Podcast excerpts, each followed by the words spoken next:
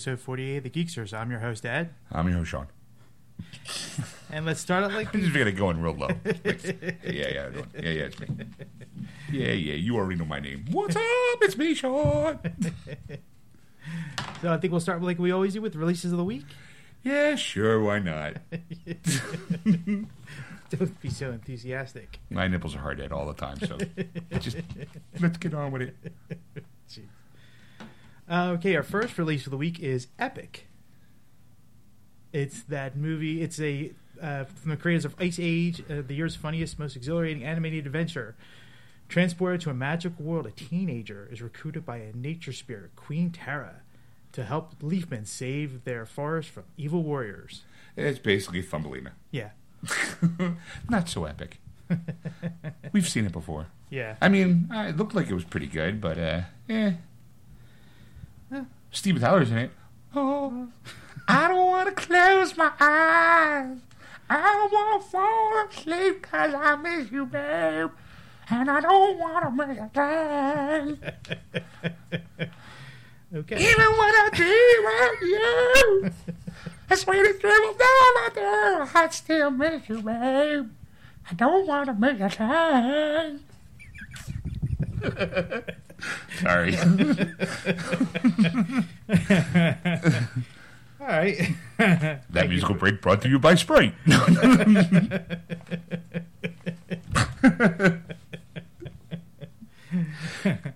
All right, so what's next? Next is Scary Movie Five. Oh, scary movie. Of course, it's a long line of their scary movies. Which uh, did it come out in the theaters? Yeah, very briefly. I mean, it was it was Scary Movie Five, and then the spoof of the Paranormal Activity. Okay. Like, at the time, they were going to make Scary Movie Five, and it was the Wayans brothers and all that kind of stuff. But then something happened, and Scary Movie Five is the one with uh, Charlie Sheen, and there's a big scene between Charlie Sheen and um, Lindsay Lohan, Okay. and then that's like ooh the big big draw. But then I think the people who were going to do the movie, the Wayne brothers and all kind of stuff, decided said, you know, we don't want to make that movie. We're going to make our own, and they went with the Paranormal Activity kind of spoof. Okay. Yeah. All right. Well, there you go. Next on our list is Peter Pan: Return to Neverland Special Edition. Came out on Blu-ray for the first time for their Disney Vault. So, uh, Peter Pan fans, if you want to enjoy that, there's a, another one for you to enjoy. okay. yay! Yeah, exactly. Uh, I'm just gonna go keep going. Next on our list is Star Trek Enterprise, the complete second series on Blu-ray. Yeah, Nothing. I nothing. Nothing? I mean, I, I'll be honest. I think I stopped watching that show like halfway through the first season. okay. I mean, even what's her face T'Pol Yeah. was her name. Yeah. What was the actress's name? Uh, Jolene Blalock. okay. Oh, pulled that out of the old collective ass. Um, yeah, she was hot as a Vulcan and all, but it just didn't really. I mean, I, and I like Captain Archer. Right. You know, Sam Beckett, Scott Bakula. Scott Bakula. Yeah. yeah, but you know, um, yeah. All right. I mean, I'll eventually like wait for it later, maybe one day when it's all like cheap, cheap, cheapity cheap. Right. Yeah. if that ever happens with Star Trek. So what's next? Next is Being Human season five. The British versions come, came out today. Yes, and I think it's also the final season. Yes, it is. Okay. And uh, this is actually being aired right now on BBC America. So if you guys don't want to wait around Oh, week okay. after week, it's every Saturday to see it, you want to see it on one go shot. out and buy it. Just go out and buy it. I it. mean, I, I do know that the original three aren't in it anymore. So like these this last two seasons, I think have been three new. Like oh, just what happens? Come and knock on our door. Take a step that it's new. The kisses are the vamps and wolves and ghosts. Three's company too. Doo, doo, doo, doo. Um, yeah, they just happen to find another vampire, another werewolf, and another ghost to all live in the same house. Mm-hmm. So, and let the wackiness ensue. So I can see the reason why it's like the last season. I kind of stopped after season three on BBC America. All right. But I mean, I liked the show. I thought it was good. I don't know where it went and how it's going to end. So, again, I'll get that, and you know, eventually. I mean, I've always been trying to keep up with the Americanized version of it. Yeah. So, Okay. yeah, well. okay, what's next? Next is Donkey Kong Country. This is a short-lived series. Uh, on, in 1997, they're putting out on DVD for the first time. Why? Um, because Nintendo fans requested it. Really? No, I don't know. I go. Let's face it. Sounded good. Nintendo fans are probably like still the age. Donkey Kong. What's that? What's what Mario first was? Oh, so it's like an origin story. Yeah, all right, sure. you know, if you consider running up a bunch of plaques trying to save a princess, poor Mario can never get the princess. right. Never get her. She's been dick teasing him for decades. Mario, give it up. Bitch doesn't want you. Right. You know? I, sorry, Mario. It's me, Mario. Dude, maybe shave the porn mustache. You might get better play. maybe that's your problem. But it's Mario. I need the mustache. No, no, no, no. No. Worked for Tom Selleck for a while. Oh, Tom Selleck. He's a great. I love him, P.I. Do you know he was once scared of Indiana Jones? no, I didn't know that. Yes. Mario. Mario knows these things. Well, thank you, Mario. Thank you for that update. And my brother Luigi. me no liking him. Always trying to stay me up. I come out with the game, Luigi has to come out with the game. Mama always liked me best, and he could never take it. What? Now they can just let that bitch Princess Peach love me. Maybe I need to look into another woman. I wonder what that Zelda girl's doing. Maybe Link and I could swap. You can do a special episode of Wife Swap. Yeah. Link. Link, it's me, Mario. Take a Princess Peach. But dude, you never get her.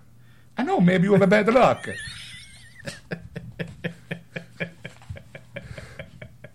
It's me. Hey, Mario. Luigi, what's up? Mario, what are you doing? Give it up, Mario. She doesn't love you. She loves me. Oh, Luigi, what are you talking about? Princess Peach loves me. Go away, Mario. We've been we've been sleeping together for years. Why do you think she keeps going from castle to castle? I go away from your stalking ass. hey, Luigi, don't be talking to me that way. guys, guys, settle down. We're trying to do a show here. I'm oh, sorry. We're so sorry. I'm sorry. Oh yeah, I hear some barrels coming. But guys might run, run away. Look, there's a pipe. Sorry. What's next? Finally, on the movie front, Abduction Special Blu-ray Director's Cut came out. Of course, you obviously don't know this movie. Not even a clue. Let alone there's a special Blu-ray director's cut. Yes, this was actually made by a director called uh, John Riccio, and one of our co-hosts that constantly comes on the show, Dave Sipon, is retarded Charlie in this in this movie. So I just wanted to mention that that it finally came out on Blu-ray special edition director's cut. So All right. So where can you pick up this gem of a movie? well, you can pick it up on Amazon. Oh, really? Yeah, and actually, it's in, in a lot of uh, the original was in Best Buy for a while. They only had like one or two copies, but you could buy it in a store. So Good for Dave. yeah, so that's that's the movie releases for the week. What's next, uh, Ed? Let's go to video games. Let's go to video games. I'm not. I'm going to skip over the first one because we're going to save that for last. Best for last, I think. Okay. And the first one we'll do is the Bureau XCOM de- XCOM Declassified. Yes, this is uh, for those people who don't know. I kind of was look. I was actually thinking about getting this game. Okay. It's basically I back a long time ago. There was a like a strategy game called XCOM, Uh-huh. and it's a bunch of UFOs, and you kind of have to like it's more strategy where you have to build bases and get you know kill aliens and get stuff. And Right. They've re they've re kind of they modernized it a little bit for the UF uh, XCOM on um, I forget the name. I think it's XCOM Classified or Enemy Within. I think I forget the name of it. Okay. And I bought it. Goes to show you how well it was because it played just like all the other XComs. It, graphics were a little better, but it's like, okay, well, you guys need to go here and do this. And then if you do it in China, China will put more money into the XCOM research. But because you picked the China one and not the France one, the France one's pissed off you. So they're not going to put much money in. So you got to have to kind of oh, Okay. Oh, and then you got some technology, and then you have to put money towards hiring, you know, engineers and stuff like that. I mean, if you're really into strategy, it's not bad. Yeah. But I, sometimes I'm in the mood, but sometimes I'm not. Right. Most of the time I'm not. But this this game, the the Bureau, is kind of like XCOM's first person shooter in the world of XCOM, Oh, really? where but I hear it's not that good. To be quite honest. it's you know it's the worst part is a third person shooter from the developers of Bioshock Two. Right. Bioshock 2 is a really good game and Yeah. very popular. But for some reason, I was watching this whole article, like this whole video about the actual game itself and how Mm-hmm. many times they tried switching things to try to make it. They want to make it exclusive where you, it's like you, you're on the field commanding your troops Okay. versus being the omnipotent. You guys do this, and then then doing it that way, Right. Where you're like you're making calls on the fly. So then each guy has like their own special abilities, and you have like. It, it seems like really complicated Yeah. and a lot of people were just like, "This game sucks," Right. and I feel bad because I think XCOM's a really good series, but they never, never really kind of nail down what they want to do, or get enough popularity to go and go, "Oh my god, this is a great game!" Yeah. Like if you're gonna go first person shooter, go first person shooter. If you're gonna go third person shooter, then just make it you and not have to control cr- troops. Like if you're gonna, you don't have to have it be exactly like like a different variation of a game that's already been out like less than a year. Okay. You know, why not just try something different in the world of XCOM? I would have been perfectly fine with a third person shooter if it's just me and my troops and let them do whatever they want to do. Right. Kind of like a Gears of War kind of thing or a Halo type thing. but, Right. Eh, it just doesn't deal. I mean, I give them credit for wanting to try to go outside the box, but they never. It's like we want to do something different, and I give them props for going different, but I think that they're too scared to get away from what they think the core gamers of XCOM want. Mm-hmm. So they kind of go, okay, let's try this, but keep it in the same rules. Yeah. And I just don't think it really fits well. Well. Okay. Well. There you I go. don't know what else came out. Tom Clancy Splinter Cell Blacklist Paladin Multi-Mission Aircraft Edition. Woo, that's a mouthful. Yeah, I ain't saying that again. It's actually the game is just actually Tom Clancy's Splinter Splinter Cell's Blacklist. yes. That's the name of the game. The Paladin Multi Mission Aircraft Edition. I actually saw at GameStop. Yeah. And the big thing is, it's like a super special thing that it actually comes with a flyable plane, Oh, really? where like a remote, rem- like a, one of those remote patrol planes. Oh yes, yes, yes. Hobby grade plane recommended for animator pilots with flying experience for beginners. We highly indulge watching our flying tutorial video. And, uh, Yes. So yes. So it's it's definitely one of those like you like there's handheld things. You see the thing go. wee, wee, wee. I- You know what? I'm not really into the Tom Clancy series. I mean, I- I've heard really good things about it. Mhm. You know, and look, if you want if you want the whole thing and a game, you know, Yeah. it wouldn't be bad. But living in the city, I really don't see like what in the airplane. like, hey, look at me. At least I give it like a nice feel or take it to the park, maybe. Yeah. In case it crashes, but I don't know. Yeah, hey, each his own. Right. So what else came out? The Walking Dead came out. Okay, you might want to clarify that because what's that game about? Because I actually have the Walking Dead game. Now I think that there's more. This is like a special edition kind of. Yeah, I'm, I'm reading this real real quick here as as you were talking, so so I could read it. For so it's, it's The Walking Dead is a complete first season includes all five episodes of critically acclaimed series. procl- Wow, plus a special episode 400 days. Yes. Okay. So you'll be Play as Lee Everett, who was been given a second chance in life. Wow. Okay, I Yeah, know you go this ahead, one. go ahead, I got this one. Go ahead. Okay, it's. I was kind of leading you up, hoping that maybe you've like I like I did because I skimmed it before we went on air. but just copy and paste stuff. Read it. basically, um, th- there's a new downloadable game called the 400 Days, Yeah. which is takes place 400 days at the end of, like at the end of Walking Dead, Yeah. the game. There's like 400 days have passed, and like now you're you're kind of new people, and like you kind of see like it's almost like a bonus kind of episode of like, hey, what happened 400 days after all the shit that you went through in Walking Dead? Okay.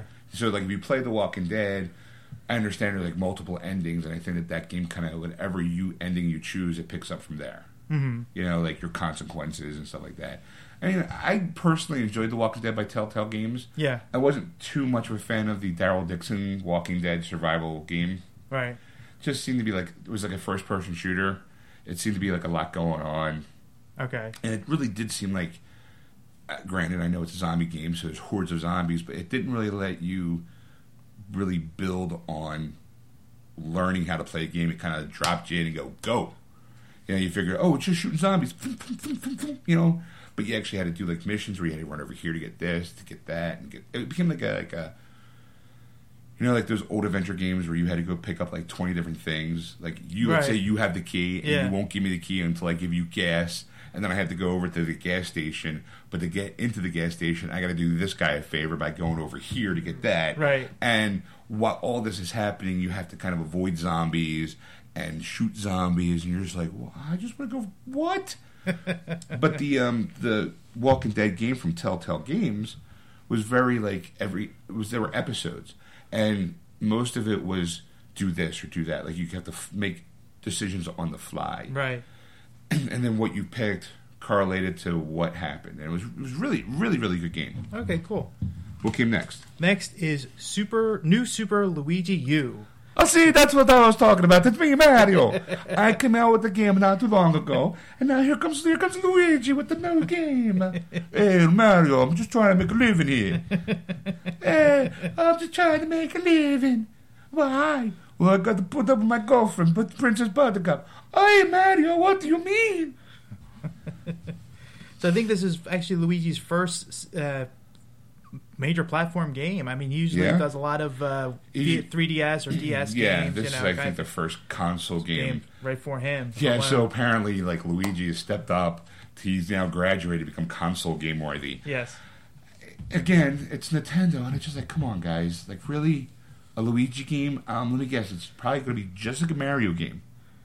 Like, Yeah. you have to jump up shit, you have to hit stuff from underneath, and just because it's Luigi makes a completely different game? No, it's the same game, just a newer guy. well, he's, they say he's the green hat hero, and he's with his trademark high jump, and he experienced over 80 new courses. So there you go. So you got uh, 80 new courses to try with Luigi and a super high jump. Woo! Yeah, Yeah. right? Uh huh. Oh, what's next? And finally, oh for yeah. video games, this is the one I've This was the best one. for last. So, Saints Row 4 came out. Yes, and there's a couple versions. There's the regular Saints Row Four. Yes. Then, if certain stories, you can get the free upgrade to the um, Commander in Chief edition, Mm-hmm. or you can be like me and get the Super Dangerous Wub Wub edition. What? what? So I know you played it today. Cause yes, because I picked up my midnight release for the Super Dangerous Wub Wub edition. Oh yeah. um. Okay. Well, what came with the Wub Wub edition? Yes. it's a for those people who have played. I'm going to just mention some characters that who who played the game kind of already know. I don't think Ed's played any of the other. I don't think you I played. played Saints Row 3. oh, okay. Yeah. Well, the, in the super dangerous Wub Wub vision, it comes with a like a little statue, um, like marble statue of Johnny Gat. Okay. Um, it also came with a kind of like I forget the exact name of the gun. I'm sure it's probably right here. The apocalypse-sized dubstep doomsday doomsday gun gun, Okay. which kind of looks like a DJ table. And when you push the gun, I should have brought it. Yeah. You know, I should have just brought it because it, it plays music. It's like whammy whammy. It plays like a super like you know like club music. You know, apparently in the game it's a gun and it hits with, with sonic waves kind of thing. Okay. And then it also came with a um, button, like you know the old red button to because what happens in this story, pretty much the Saints who have started off in the first two games were just thug gang members. It was basically a ripoff of Grand Theft Auto. Yeah. And then I felt like the third one, they kind of. The game's always been designed to kind of make fun of all the other games that are out there. Right. Which is the reason why I think I enjoyed the third one probably more because it really went right into the face of the satire of those kind of games. Yeah. A lot of people didn't like it because it took away from like a lot of the traditional missions from the first 2 Mm-hmm. But I gotta say, I didn't really finish the first one. I don't think I finished the second one because a lot of the missions that you had were dependent upon how much reputation you had Yeah. and some of the some of the stuff that I could do, I couldn't do because it was like I didn't have enough reputation points, and it's like, oh, come on. And I think the third one took away from that. It gave you the reputation points so you could upgrade your character, versus having the the respect points to open up new missions. It became like more open world, and, and I and I really enjoyed that. Now, in this episode mm-hmm. of Saints Row Four, what happens is at, at the end of the third game, they kind of became like real popular, like a household name. Yeah. And the thing is that in the fourth one, they, oh yeah, sure, they're like kind of pop icons, but how much of a hero are you if you don't do anything really heroic? So something happens in the beginning of the game where you capture like where you destroy a terrorist, and you become so popular now you are now president of the United States. so it's kind of funny seeing him walking through. You know, like your character's walking through as the prez, and there's people smoking pot in the White House. There's a stripper pole, and your vice president's Keith David. and then some of the other characters are in there, of course. But then the plot is an alien invasion happens, and you get kind of stuck in a virtual world, like a virtual prison. Yeah. And you have to wreak havoc to try to break down that system. So okay, it plays really, really like a lot alike the third game. Yeah. Some people like that. I mean, it, it can almost be like a glorified downloadable, like a like a DLC, like downloadable contact content. All right. You know, like it, it could really just be a big giant patch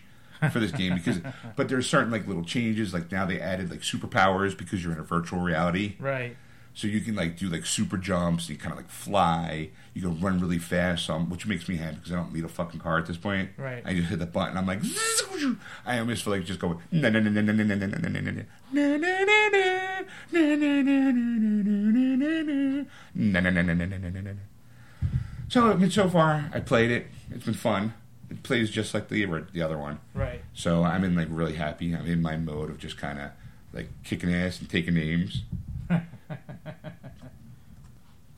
so I mean, like I said, it's, it's been pretty, pretty fun, and I of course got the season pass, so I can get all the free shit, you know, instead of having to worry about paying for downloadable content Right. as it comes up. And GameStop, I don't know if other stores are doing it, but GameStop was selling the season pass for ten bucks versus, you know, like, and if you th- the first three packs that you can buy separately, I think total is like fifteen dollars, so you're already saving five bucks. Wow. Plus, that's only just the beginning. They usually go for like the next four or five months, giving you new packs. Yeah. So you wind up saving a, uh, probably a decent sized amount of money for it. That sounds. Yeah. That sounds great. You know, so I, I highly recommend. That's definitely if you're a fan of the Saints Row three, you'll be a fan of Saints Row four. Oh, cool. That's I mean I'm enjoying it. I think it's fun. You know, just, and the the one liners are still there. You what's nice too is if you can import, like um, you can actually import your character from the fir- the third game, like the look, Right. into the fourth game, Okay. or you can just redesign a new guy completely. Okay. Or go onto like if I don't know if you remember, you can go onto the community site and actually go, oh look, someone made this character that looks like whoever Right. you can actually download that character, that skin for your character. Like you can actually play as someone else's own creation. Okay. You know, and it's got co-op where you can actually turn it on. And I think someone could jump in and kind of play with you, Right. if you wanted to. I mean, I'm Mister. Just leave me alone. Leave me alone. Don't talk to me. So yeah, I highly recommend that. Great. Great. So what's next on the list? Um, do you want to go to nerd news? Do we have to? No. No. I mean, so much on the cover. So I mean, No, no. Let's go to nerd news. Nerd news. I don't want to close my eyes. I don't want to miss a thing of the nerd news. okay, what's up? All right. Well, first I got some sad news. Smallville actor Lee Thompson Young dies from suspect, suspected suicide at age 29. Okay, well, let's. I'm going to amend this first of all. He's Okay. yes, he is known in the geek community from Smallville. Yes. but he, he's recently been in the Rizzoli and Isles TV show. Yes. So it's not like he was this this character actor that had no job. I mean, he literally was supposed to work. He, he was actually supposed to report to work that day. Yes, they, they were looking for him from Rizzoli and Isles, and then the building manager actually opened the door to look for him, and then found him, unfortunately, and you know, sad news. Sad news. I mean, he's 29. I mean, I'm going to say kind of had the world. He he was known as Cyborg in I mean, Smallville. he, I mean, I'm, I, I put below it. I put the, the list of all the things he's been in, in in his career. I mean, he was Jet Jackson. That's probably where I which l- we started, you know, in Disney. So that's that's how we got to start and kind of thing. I mean, he did start to do a Johnny Tsunami TV movie. I remember seeing the Jet Jackson TV show, the movie. Yeah. Um, I remember I remember a lot seeing a lot because I have a younger sister and my mom was a big Disney fan. Yeah. She have the TV show, so I know she, I know I've sat down to watch the Jet Jackson, and then when I saw him in you know he did Friday Night Lights, right. and then you know like its stuff was a lot of like mediocre B movies and stuff. Right. Um, he was in the Terminator Sarah, Chronic- Sarah Connor Chronicles. Connor Chronicles. Ah. Played a couple episodes of Scrub, but I think like for people who kind of remember him as a more of an adult actor, he was basically Cyborg, uh, Victor Stone in Smallville for a couple episodes. Yes. You know, he actually was in like a separate episode. Then he came back to do the whole kind of like mini Justice League. Right. I mean, that's the thing. I, I mean, I, I think that really pro- propelled his career though a little bit because you know you didn't really know him too much in the other stuff. He was like Yeah. minor characters, and then he was that, and that really got him to where he is today. I mean, he was Detective Barry Frost in Rizzoli and Isles. And I, I was watching that show, and he's really he was he was really good in that Yeah. the show. I, I just I'll never understand why people do it. I, I like, Yeah. But then also too, I mean, I noticed that in the nerd news going through it, there is one other death this week that occurred that you didn't you did not pull. What was that? That was the older sister Laurie from that '70s show. Oh yes, She passed away too, um, kind of young as well. yes. It was early this week. It was I think it was Monday. Yeah, she uh, apparently died at, at the at age she was trying to dry out. Um, she was in rehab. Yeah. and she passed away there. Yes. So it was just like, wow, Laurie passed away. Like, woo. Like, that was kind of weird because I liked that show. Yeah. And I liked her. And then all of a sudden, I guess after the show, I think she got fired or she quit. And they, I think they brought a new Laurie in. Yes. I And did then, remember reading that in the article when I was looking at it on Monday. and then she went down the whole downward, downward spiral of most actors do at, you know, when they have like a hit show and that's all they're known for. Yeah. you know the I call it the Diff'rent Strokes. you know, she goes and having the drugs, and then she was finally trying to turn her life around, and then unfortunately, I think just I think just drying out just kind of was too much for her system, and then bam, gone. You know that. You know, I, I it is what it is at this point. Yeah. It's sad to see two young actors go, especially like especially the um, what's his face. Uh, what's his name? Lee Thompson Young. Lee Thompson Young. And I sound like a real, hey, dude, you're just talking about, but please remember his fucking name. yeah, yeah, yeah. Cyborg. Yeah. You know, shame. Because I think that you probably could have pulled him out for, because he's young enough, He's 29. I think if someone thought about it, you probably he probably could have reprised his role as Cyborg for the Man of Steel movies. Oh yeah. You know, he, the, the, or a Justice League movie because you're probably going to bring Cyborg in anyway. Right. So why not bring the kid in? You know. Yeah. But no, he has to go and ruin it by killing himself. I I mean, I don't know. I don't know if they'd bring actually bring him in for the Justice League movie only because they replaced. They didn't use Tom Welling, you know, and I mean he didn't want to do it anyway. But Yeah. Well, I mean, Tom, he was doing it. For, yeah, but there's a difference between Tom Welling. Tom Welling was Clark Kent for ten freaking years. yeah, You know, I, you probably could have offered him the movies, and he probably. I thought it would probably would have been a great. He should have been for in Superman Returns. yeah, You know, because he he needed that kind of like mellow kind of thing. That might have worked better. than- Yeah. I don't think. I don't think Tom could pull off the Man of Steel because Tom was all, he. I'm going to say, but if I did compare Harvey, whatever his name is, Henry Cavill, Cavill, yeah, to Tom Welling, two completely different Superman. I think Tom is more traditional, old school.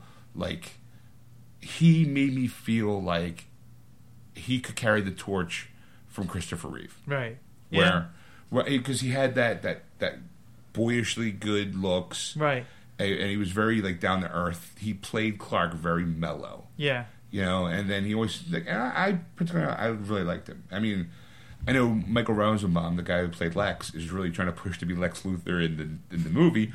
I think he'd be great in it. I know he loved the character, and I, I think it makes sense. Like he's old enough, yeah. Now, yeah, but I think they're gonna go bigger name.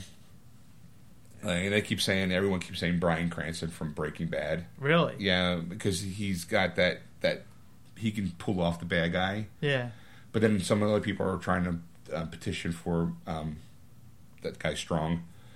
uh, I always forget his first name. Mark Strong. Oh, He was Sinestro, Yeah, and he was also uh, in the first Sherlock Holmes movie. yeah, He always played kind of like a bad guy. yeah. I just kind of feel like, well, look, you have him as Sinestro, Right. so he already kind of has a gig Yeah, if they want to redo Green Lantern. yeah, So why not give it to somebody else? Bryan Cranston, I mean, I don't know. I think he's too old. I hate to say it like that.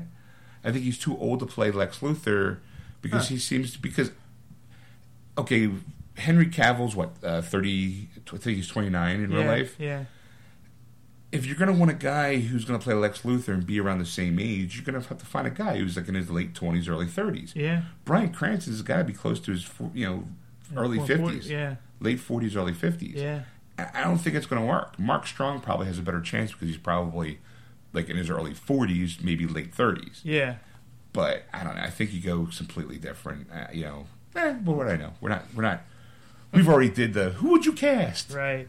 Yeah, I don't know who I'd cast for uh, for Lex. I mean, that's that's really tough. I mean, I, I the, the more I think about it, like Cranston would be a good choice. I think he would make a great Lex Luthor. I do. But you're right. I think with the age of Superman, it should be around the same age, so it should be somebody a little younger. Well, I, you know, it's funny. Like I remember in the first Iron Man movie, you had Jeff Bridges play uh, uh, um, Obadiah. Yes.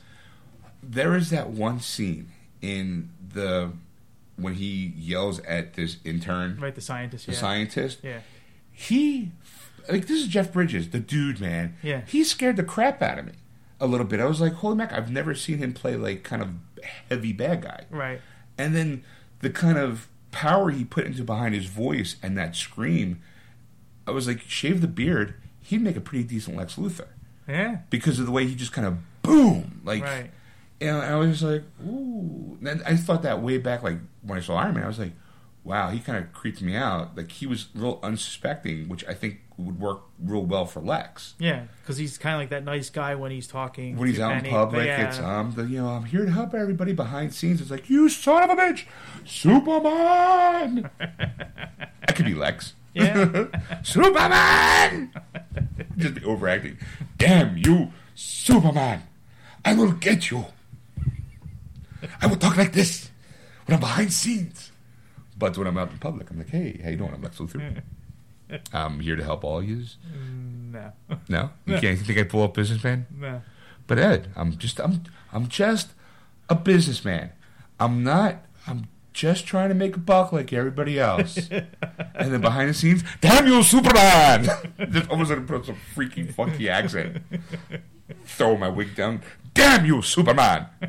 It will break you. Oh, metaluta, metaluta. Yeah, I can see you being. You can see me being that guy. Yeah. Metaluta. Ned Beatty's role. Yeah, I can. I can see you pulling that one off. Yeah, I kind of. I could. Hey, Mataluta, what's uh, going on? Uh, why do you think Superman's always doing that stuff? Okay, Lex. I can see you being the goofy kind of screw up uh, I, I, science uh, assistant. You know. you know what though? I would have to insist on some point I get into some sort of lab accident and become like a villain. There you go. I was just kind of like, like, look, okay, I'll play the dumb guy. I'll play like the okay, Lex. I'll go get the thing, Lex. I'm gonna get me a rabbit, and I'm gonna name him George. and as long as at some point in the movie I get into some sort of horrible accident, I become like, I'll get you, Superman. like become like Brainiac or something. Like I fall into a computer vat of electrons, and next you know, I'm like Nipple Man. My nipples are hard and they shoot lasers. Pew pew pew pew. I fart toxic gas. I kind of do that now. you take that, Superman. My krypton gas. Kryptonite gas falls in the sky. I fell into. How did you get your powers? I was in a toilet, and next thing you know, there was a little earthquake, and this big, spl- you know, splash up came up, and I was eating a hot pocket. yeah, you know, next thing I know, wham, bam, thank you, ma'am. I'm covered in crap and kryptonite rock. Next thing I know, I got these powers. what are you gonna do? what are you gonna do? I mean, I could keep it a secret. I could try to make money off of it, but I figure it's kind of an embarrassing power. So why not try to make some money off of it? I- Let me just be a bad guy. I mean, that's my only my only power. Kryptonite farts. Kryptonite form. Like, I'm not much of a threat. I put a little mask on, a little, you know, like I become like, you know, like I become kryptonite gas man or something. I my You got a you got a just an open hole for a butthole yeah, for your underwear. I got like like chaps, spandex chaps. Yeah. You know, and like a little green like G string to cover up the junk. You know, and like black tights, I mean black and green kind of motif. You know, like black like chaps and a green like speedo with the, with the ass cut out, like assless chaps. You know, gotta have the fringe. and I wear like the tuxedo T-shirt. I am Krypton Man. Take that, Metropolis. There's a heavy fog in Metropolis today. it's a weird green sensation. Sounds like the work of the fog. That's gonna be my name. That's my superhero name. There comes the fog. As the fog rolls into Metropolis. Don't light any matches.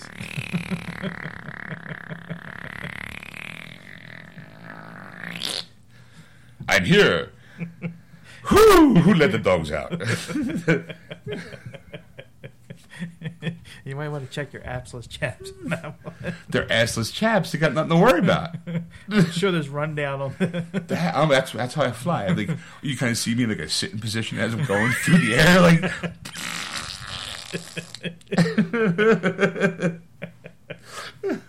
up, up, and out. Yeah.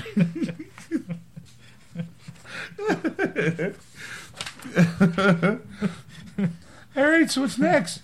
Okay, well, speaking of speaking of superheroes, Yes. I think they're my favorite actor is talking about how he could never be he'd be a terrible Batman. Yes, why Nathan Fillion believes he'd make a terrible Batman. Uh, he was talking to the EW and uh, was saying that he would probably make a great Bruce Wayne, but a horrible Batman. And he knows it's a two one for one package. So Right. But I love this. The actor doubts he has what it takes to produce the hero's signature growl. He joked, I wonder if my throat can take it. Fillion has heard your cries. He knows that fans want certain actors play Batman, but he suggests you promote with caution. If you want to see a particular person as Batman, I think one of the worst things you could do is shove it down someone's throat as far as a new director of Batman or new producers of Batman. Probably the worst thing you do if there's someone you want to be Batman is sort of rally. Does he have a point? uh, no. What's, what do you mean? Well, I mean, if if you really believe that this actor should be. Like you know, I mean, I don't know if Nathan Fillion can really pull off Batman. There's a lot of other superheroes I can think I, of. no, no, I don't. I, I'll be honest. I don't think he could pull off Batman. I mean, I would be kind of cool because I think, but but Nathan Fillion is too um, animated as an actor. Yes. I think that he needs like, okay, he was the voice of Hal Jordan. Yeah. If you want to lighten up Hal Jordan, you get Nathan Fillion because Right. he does a really good job in the voiceover. So why not throw him in the green tights? Yeah. Give him the ring. Let him have fun with that. I Yeah. think he'd be perfect as that. Well, I also think this is a character that they rarely use, and it's you know people might get ticked off when I say it, but I think you know what, what good character he would be would be Plastic Man. No. No, because Plastic Man didn't have the. Okay, I'm going to say. I hate that. Nathan Fillion has rugged, is ruggedly handsome. Yes, Okay, Plastic Man is not ruggedly handsome. we can always make a change. No, no. You need. I think you need more of a comedic actor to play that role. Yeah, You know, like a, like an Eddie Murphy kind of character, a guy who can be able to kind of just ad lib on the fly, like Right. that kind of caliber comedian. I think Eddie Murphy in his heyday yeah, could play like a, a character where you let him be a superhero, but also be able to ad lib mm-hmm. and be able to kind of go his own way. Like if if Robin Williams was younger, like a Robin Williams. If Jim Carrey didn't have a stick up his ass every other week, he'd be a good Plastic Man. yeah, But you don't have any animated comedians anymore. right. So that's I think for Plastic Man you need that animated comedian who can kind of turn dark if you need to. Which Jim Carrey would really can really do dark real well. Yeah. But also snap and be funny. Right. I think Nathan needs he's ruggedly good looking. So I think he needs to be Hal Jordan or Wally West. Okay. You know, like give him give him a character who's like like light and fluffy but can also be heroic. You know, in a way. That's my but I mean but his but his question though How is about how about uh, Captain Marvel? I don't know much about Captain Marvel. Captain Marvel always kind of seemed to be kind of like the uptight, you know. We're talking Yeah. about Marvel superheroes. Yeah, he's DC. Oh, you mean Shazam? Yeah, Okay, let's get it right because he's no longer Captain Marvel. he's no longer Captain Marvel. No, he hasn't been Captain He's Marvel. He's always Captain Marvel to me. He's he's now called Shazam because everyone knows him as Shazam. Okay. So he's now officially in the DC universe as Shazam because they have a Captain Marvel in the Marvel universe. Yeah. So yeah, that's why I was like the Marvel universe. Like yeah, like all right. I mean, if you want to go Marvel characters, I mean, I could probably see Nathan pulling off like. Uh, hmm, that's a good question. Who can I see Nathan pulling off? That's kind of a tough question. Yeah. I mean, you, you can go like older Peter Parker. I could see him pulling off. Yeah. You know, because Yeah. he's got that boyishly good looks and he's ruggedly handsome. You know, he's he's a puckish rogue. Yeah, I mean, it's, it's hard to find him the, the perfect character. I think. I mean, there's so many ca- characters out there that you could think of, but it's like when you say a character, you know, like Hal Jordan. Yeah, you're right. You're right. Willie West. Yeah, you know, I could see them. Willie West, The Flash. Wally, Wally, Wally West. West. That's all right. I just don't want somebody geek going. That bastard said his name wrong. you know, it's Wally West, and he was the Flash from this year, this age, and this age. Slash, no. So get it right, Ed. Call yourself a geekster? I don't really like DC anymore.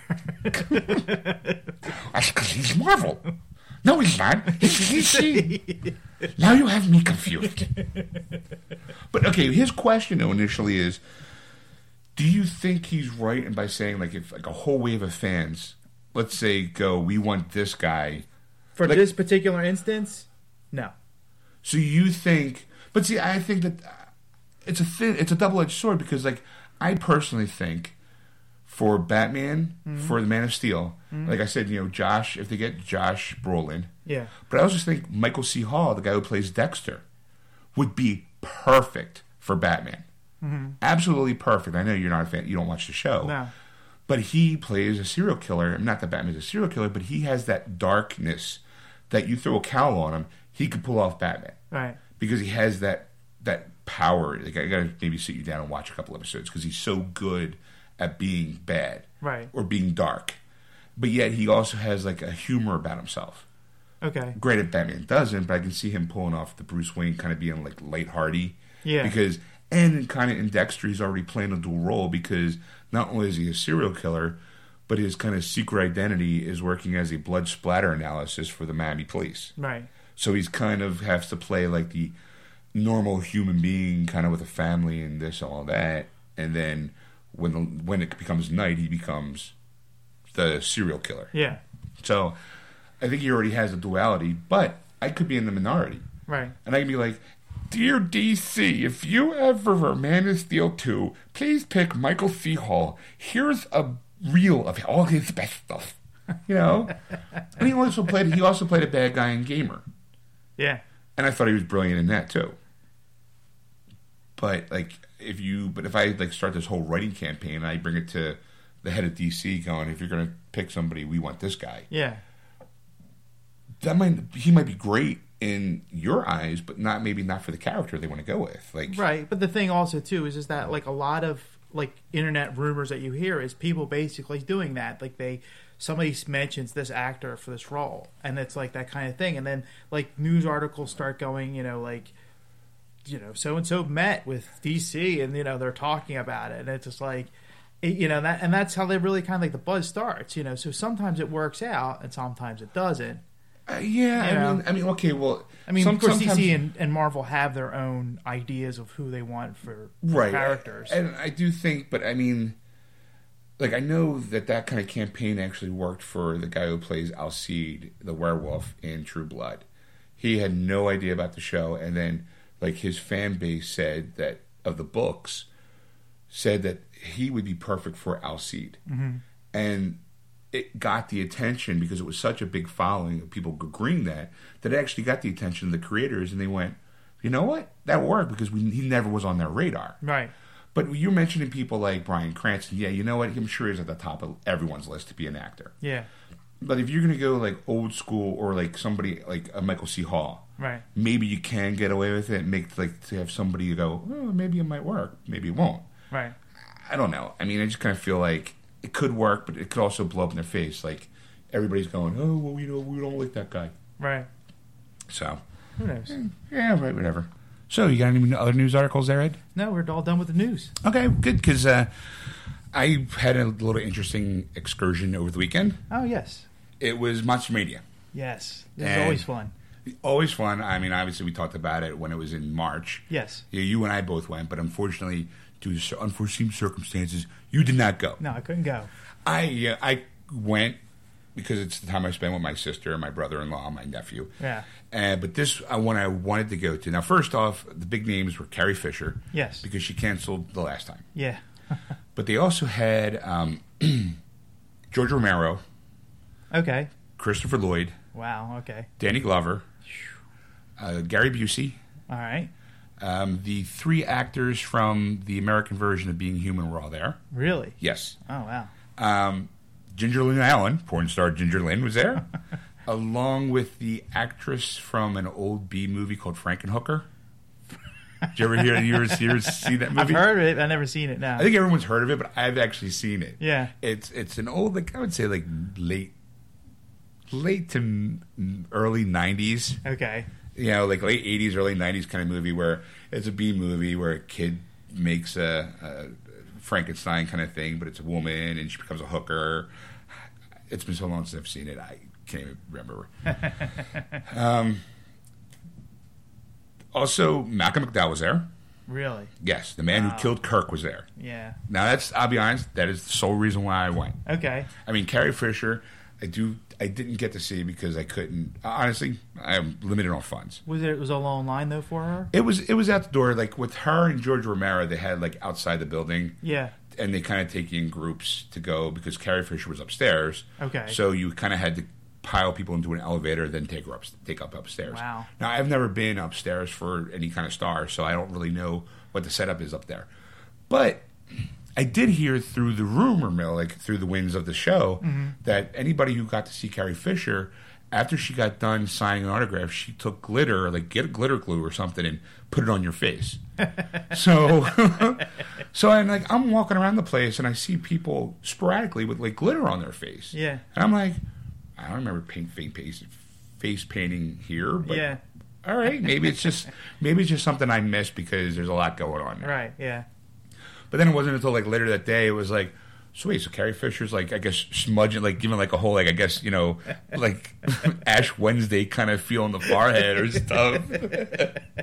like you have been blessed, you have met Princess Leia. That's just saying, like, like how weird is that? Like, you, you, it must have been like the during the photo ops or something like that. You know, like click, and then she just right in the face, and you're like, thanks. and that's the thing is like now you're stuck with the rest of it for the rest of the day going.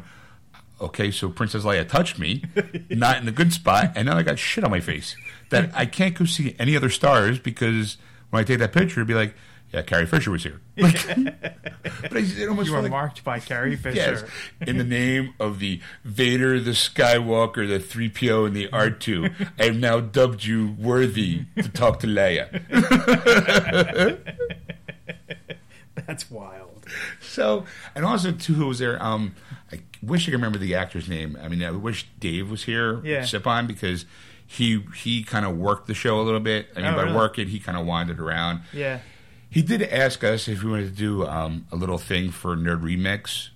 You know, Oh, yeah. he, but he really had no plans. But a couple people that were there were asking him about it, and he was like, "Well, if he had enough people asking, he would do something real quick." Okay. So he came when I saw him. He kind of asked, and I was like, "Well, if you need me to, I will." But I kind of feel like it's it'd be weird without Ed. Yeah. You know, because we are, you know, the geeksters. Yes. we are geeksters, by the way, not the geeksters. That's a different show. Yes, but yeah, you keep putting in all the posts. Hey, it's Ed from the Geeksters.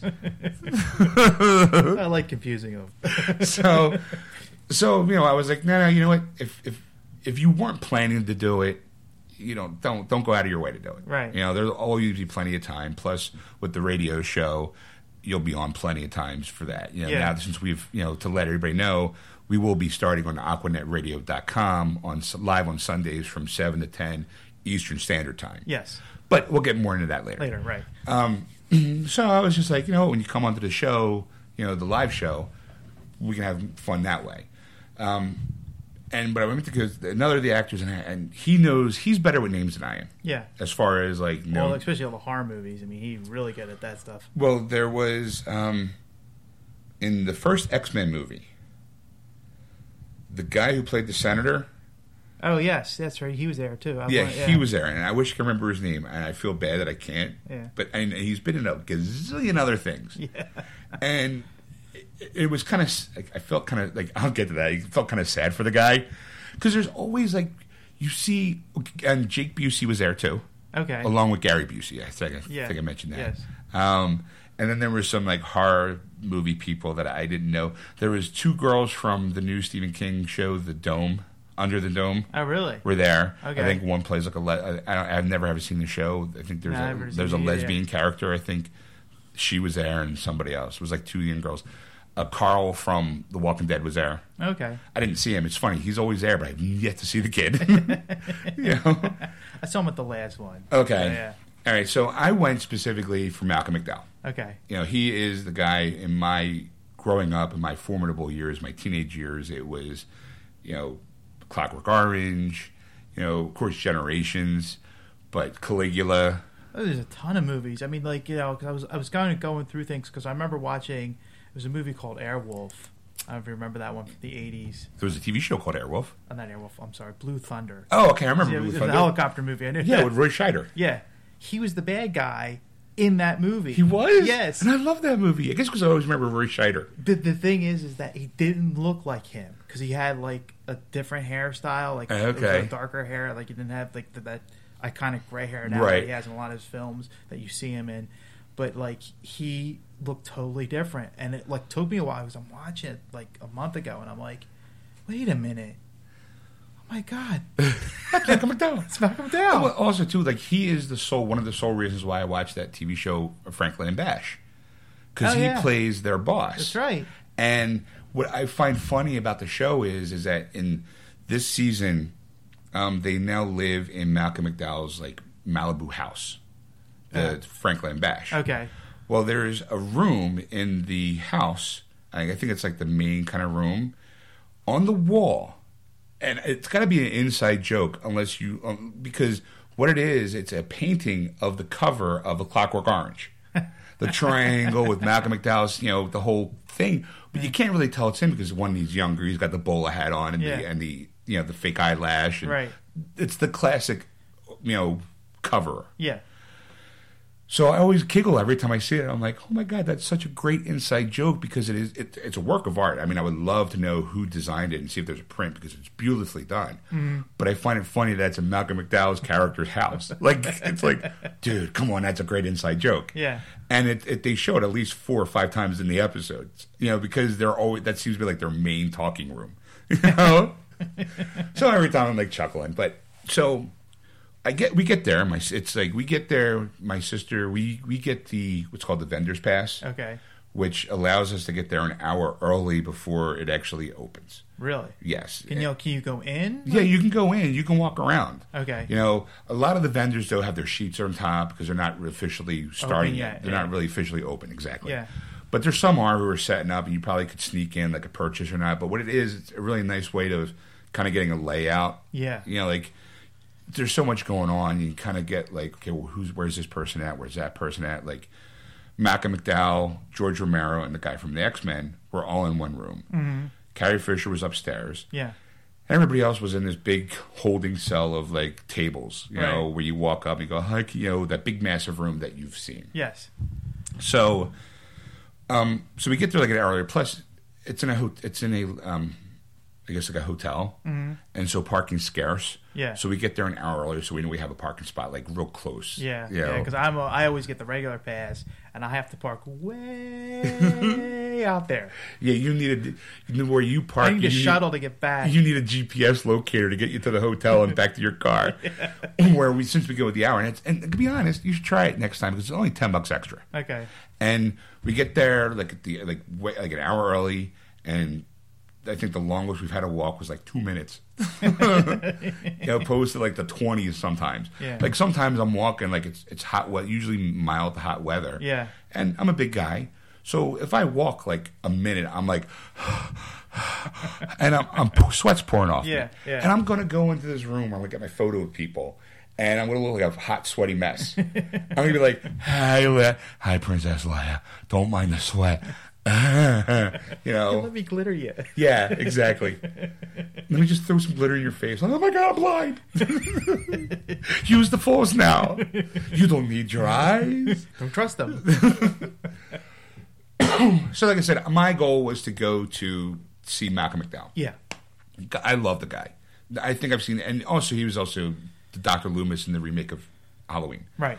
So I brought two movies, Clockwork Orange mm-hmm. and Caligula.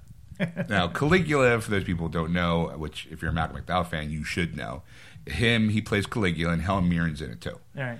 And it's an old movie that was done by Bob Guccione, produced it, Okay. which at the time it was like I think like early '80s, maybe. I gotta, I don't remember the exact date, Right. but what they did was they filmed this movie with Malcolm McDowell and Helen Mirren, and it's it's kind of a convoluted movie. It's it's not I wouldn't say a great movie. I personally love it because I do think it's a great movie. Yeah. it is very very eclectic taste. But what they did was after they did the movie, there's a bunch of orgy scenes. Mm-hmm. So what they did was they got porn stars to portray in the orgy. So it's almost it literally is an X-rated movie Wow. on some versions. Yeah. Where like I mean, there's an orgy scene. You see like a guy going down on a girl. There's a midget fucking somebody else, and you know lots of blowjobs. And you're like, okay, well if you can take those clips out, you can still it's still a movie. Like Right. you know, um, but. I have what's called the Imperial Edition, which is the X-rated version. It's got like a new audio commentary with both Malcolm McDowell and Helen Mirren. So I'm like, okay, well they must be okay with the movie, even Yeah. though how it wound up being like is con- it was huge controversy. There's even like a documentary on making the movie. And it's really fascinating. Plus, it's also fun to watch. Yeah. because it's got over the top blood, over the top sex. It's just and it's Malcolm McDowell being crazy. Yeah. So to me, it's like perfect. But I'm like, I'm living on funds, and I know they charge for autographs. I'm Yeah. like, well, I mean, and it's Malcolm McDowell. Right. Like it could be like Shatner was costing what like 80 bucks to do an autograph. Yeah. He was up there. He was up there when we went to the Comic Con. So I'm like, well, I got one. I have enough. Mo- I have enough money for me to get at least just the one autograph. Right. So I'm the betting like, and my Clockwork Orange is the anniversary edition, so it's like a booklet. Yeah. You know, so I'm like, I think I'm with the book, and you see the disc, and you can just sign on that one plain orange page. I'm like, I have it all set out in my head, like Yeah. how I want to sign it.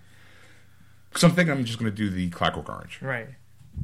So we get in there, and my brother-in-law wanted Gary Busey's autograph. autograph. Now I told you I also had Denny Glover was there too. Yes. So we get in line for Gary Busey. Now by this point, he was late, which doesn't surprise me. No. But we were also the first in line. Which and on Gary Busey's table because they always have like their eight by tens. Yeah. He's got some of the stuff that he's been in, Yeah. but then he also has like some of like like like what people did on the internet, like photoshopping, like his face on all the Wizard of Oz characters in that big goofy ass smile. And there's also a still. there's also a still from Family Guy when, where there's a, a, I guess a joke they did with Gary Busey where he's like, oh, you know, like Yeah. like that look. So he's selling that. So that's what my brother-in-law wanted. I'm like, out of all the stuff, I'm like, all right. So we're standing in line. We're joking because we see um, Ginger Lynn comes over to go because where we're standing at the table waiting for Gary Busey. The table next over is Christopher Lloyd, Uh, and then on the other side is Danny Glover. okay. And I'm like, and I just keep making those Marty. like, I mean, because the guy's an icon. Yeah, he is. And he looked good. He see, he even you know kind of did a couple people give the Great Scott, like you know. And some guy came in, a bunch of DeLoreans were signed, a bunch of you know hoverboards, you know. Yeah. Of course. Right. Then there was like some people going for the Star Trek Three Klingon. Captain Kirk, you don't want to give me the Genesis device. Hooky doke.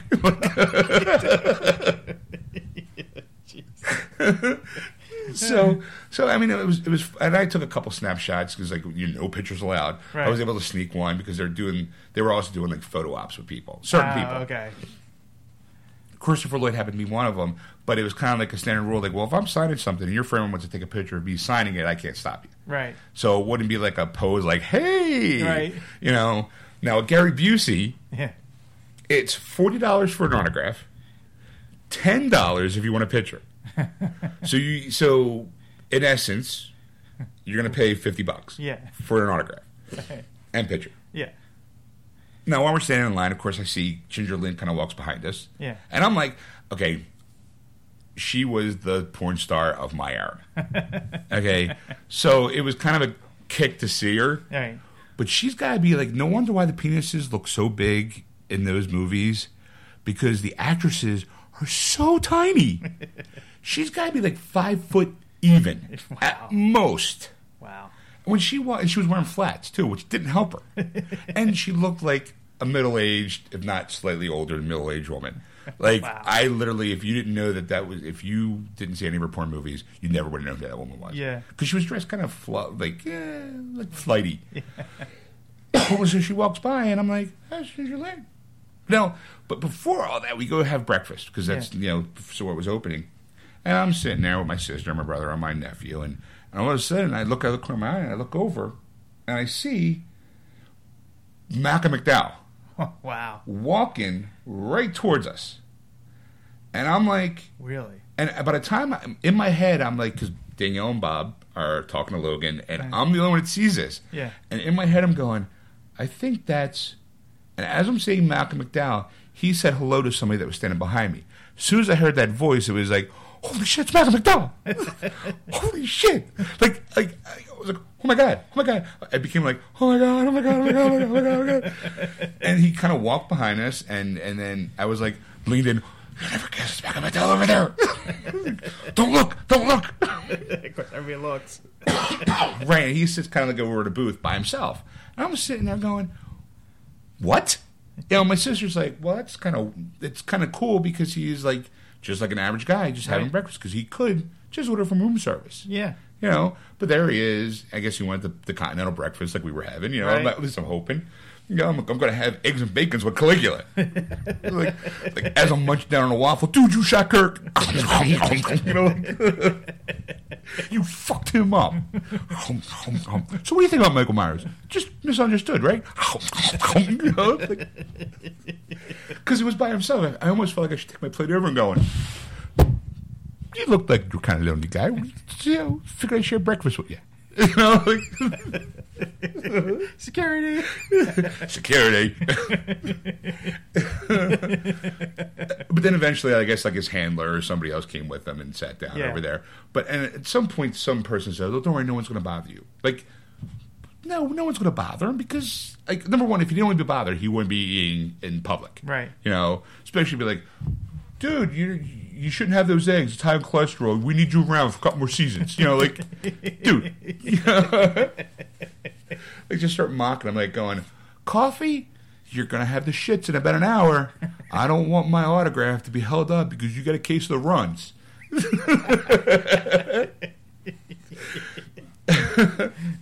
So I was like, all right. So we got done breakfast and we do the walking around. Said hello to a couple friends that we have that are businessmen Right. there. And we're standing in line for the Gary Busey thing, and we're like, all right. He's supposed to be there at eleven. He actually, I think, mom showing up like around twelve. Wow. And I'm just like, oh my god! Like, and my brother-in-law and I are not really the best of company at times. Yeah. Because we, I think, embarrassed my sister to a point where she kind of looked at it and she's like, I don't want to talk to you two because of the jokes we were making. Because it was like, okay, for for fifty bucks, you can get your autograph and picture with Gary Busey. I wonder how much you know. Ginger Lynn's going on, and like if it's forty bucks, I'm like forty bucks, you probably get a blowjob out of her, you know. and, um, and, and Bob's not helping. He's like, you know what? For, for, if I'm showing fifty bucks for Jerry Busey, he better be sucking my dick. I'd be like, yeah, yeah, we can take a picture because you're getting charged ten bucks with his dick in your mouth, going, you know. And my sister's just just looking at me, going, looking at us, going. I don't know you two. Like, just really getting pissed off, which only spurns us on more. Right. you know? So finally, Gary Busey comes staggering in. I mean, and literally stagger. First, his son shows up. And what I thought was weird, it's like it's father and son. Yeah. They're not even sitting next to each other. which always just kind of strikes me as odd. It's like you have Gary Busey, Christopher Lloyd, Jake Busey. I, I don't get that. Like, Right. why not just have father and son? Where they're not talking about? Apparently, they came in. You know, the joke was, "Oh, maybe Gary's driving Jake in on his motorcycle." That's why they're late. He probably, you know, got lost. Yeah. Oh, where am I going? Oh, what? So we get in line, and he picks. It, Bob picks up the um, the Family Guy thing, gets signed, and the picture taken. And we're like, all right. So we decide to get into the Malcolm McDowell line, and you know, after a while, like it was real weird because they actually had us stand outside in a completely separate line. And we're like, we go outside. I go to the where the room that he's in. I'm mm-hmm. like, yeah, hi, I'm from Malcolm McDowell. Where do we go? And she's like, well, it's this room, but you have to go outside to stand in line. Okay. I'm like, and at this point, I'm going, do you know how much his autograph is? She's like, I think 35 bucks, but I'm not sure. Okay. And I'm like, all right. And I'm already going, 35 bucks from Malcolm McDowell? That's $5 cheaper than freaking Busey. so we go outside, and the guy's like, yeah, see that second, po- see that second, um, they have like the, the, the, the long awning and they have the pillars. Yeah. See that second pillar? That's where the line starts. There's no one there. And I'm like, are you sure? Like, is, and I'm asking one of the guys in the, the staff shirts. Right. He's like, yeah. And I'm like, okay, so the f- four of us stand there, and eventually I'm like, five, ten minutes go by. I'm going, what's going on? Right. And then some other people come over. Is this the line for the Malcolm McDowell? Yeah. th- th- Those guys told you. Yeah. I'm like, well, I guess it is. You know. Yeah. About like 20 minutes go by. You know, at this point, I'm like, I'm outside, so I'm having some cigarettes. Going, what the fuck's going on? I want to see. You know. And then I, on the way over, I was like, so how much do you deal? How much? I wanted to kind of confirm the 35 bucks. So I'm sitting there going, it's 35 bucks. I can get both my my shit signed. Right. Like you know. And he's like, I'm hearing. I think it's like 80 bucks, but don't be. You know, like, I don't really know. Wow. And I'm like, 35 bucks versus 80 bucks. What the f-? like? yeah. Well, And I'm sitting there going, oh, I guess I'll just get you know, like if I do. And my brother-in-law bought a VC VHS version of Clockwork Orange. He's like, I found in the basement. I figured I'd get him to sign it. You know. Excuse me. So I'm like, all right, whatever. So we get in line, and they kind of lead us into that second back room. And in that back room is Mac McDowell on one side, George Romero on the other side, mm-hmm. and then the guy from the X Men, who had nobody. wow. And I mean, I felt bad. Yeah. Like I always do feel bad when you see like this guy's getting paid to be there, and he's supposed to be like, "Hey, I want to meet my fans," and crickets, Right. you know. So we get in the Malcolm McDowell line, and on this, he had like a table, like a real long ass table, and he had anything that I think that he was ever in as a still, so you can get signed. Wow. He even had DVDs and Blu-rays that you could buy. Like even the first season of Franklin and Bachelor, I thought was kind of funny. I'm like, really? I mean, okay, granted, I know it's your most modern stuff, but I see Halloween, I see Clockwork. I don't see Caligula, which makes me happy. Right. I'm like, all right, you know, I'm good with that. Some of the other stuff he had stills from the movie Time After Time, where he played H.G. Wells. Wow. You know, I'm like, wow, that's going way back. Yeah. Like, wow. Of course, the the the Kirk, you know, the big confrontation between the two of them. Because you need that. You're going Right. through, you know, I mean, let's face it, it is the man who theoretically killed Kirk. Right. Yeah. You know, Yeah. so we get in line, and I'm like, I look at the thing, it's 35 bucks. I'm like, fucking A, I'm getting both signed. Right. So I pulled out, like, all I had to do was just open the book and then pull, and, and for the Caligula, I just pulled the slip cover out Right. you know, and, and told my sister to throw it back in her bag. So, so because I, like to be very regimented about stuff. Yeah. They're like, here, here's my stuff. Sign it because I know you're busy. You're, I know you're a busy man. Yeah. You know, but then here's the kicker: pictures with them free because you're getting your autograph signed. Wow. And I'm sitting there going. I'm, I'm right away. I'm going, dude. You pay fifty bucks to get Gary Busey to autograph it. I'm paying thirty five a pop for him with a free picture. I probably could have gotten two pictures since I got two things signed. I could have been like, you know, this normal pose and kind of like a sexy pose, like maybe put my tongue in his ear, like, dude, bite my neck or something. Come on, come on. Give me like a little angry man eh, pose or something. Know? Come on, work with me. Work with me. You know? But I mean, I, it was a little shell shocky because this guy is like an icon. Right. And I sit down and, you know, he takes the picture. I'm like, thank you. My brother in law takes the picture. I'm like, thank you. You know, and I get up, and then my brother in law was next, so he got um, his Clockwork Orange thing signed. And, Yeah. and we did have Malcolm and I, not because we're tight like that now. um, he asked me how my day was going because I'm kind of like, dude, you know, he probably saw me at the because I'm wearing my my T-shirt that says I put the lotion in the basket on the first date. Yeah. So, which was a hit, by the way. A lot of people go, dude, I love that shirt. I like, you, the lotion on his skin, rose against his again. So, I'm kind of hoping maybe Malcolm was like, so how's your day going? I'm like, oh, it's going good. How's yours? Like, trying to have small talk with an icon. Yeah. It's like, "Ah, shoes. Shoes.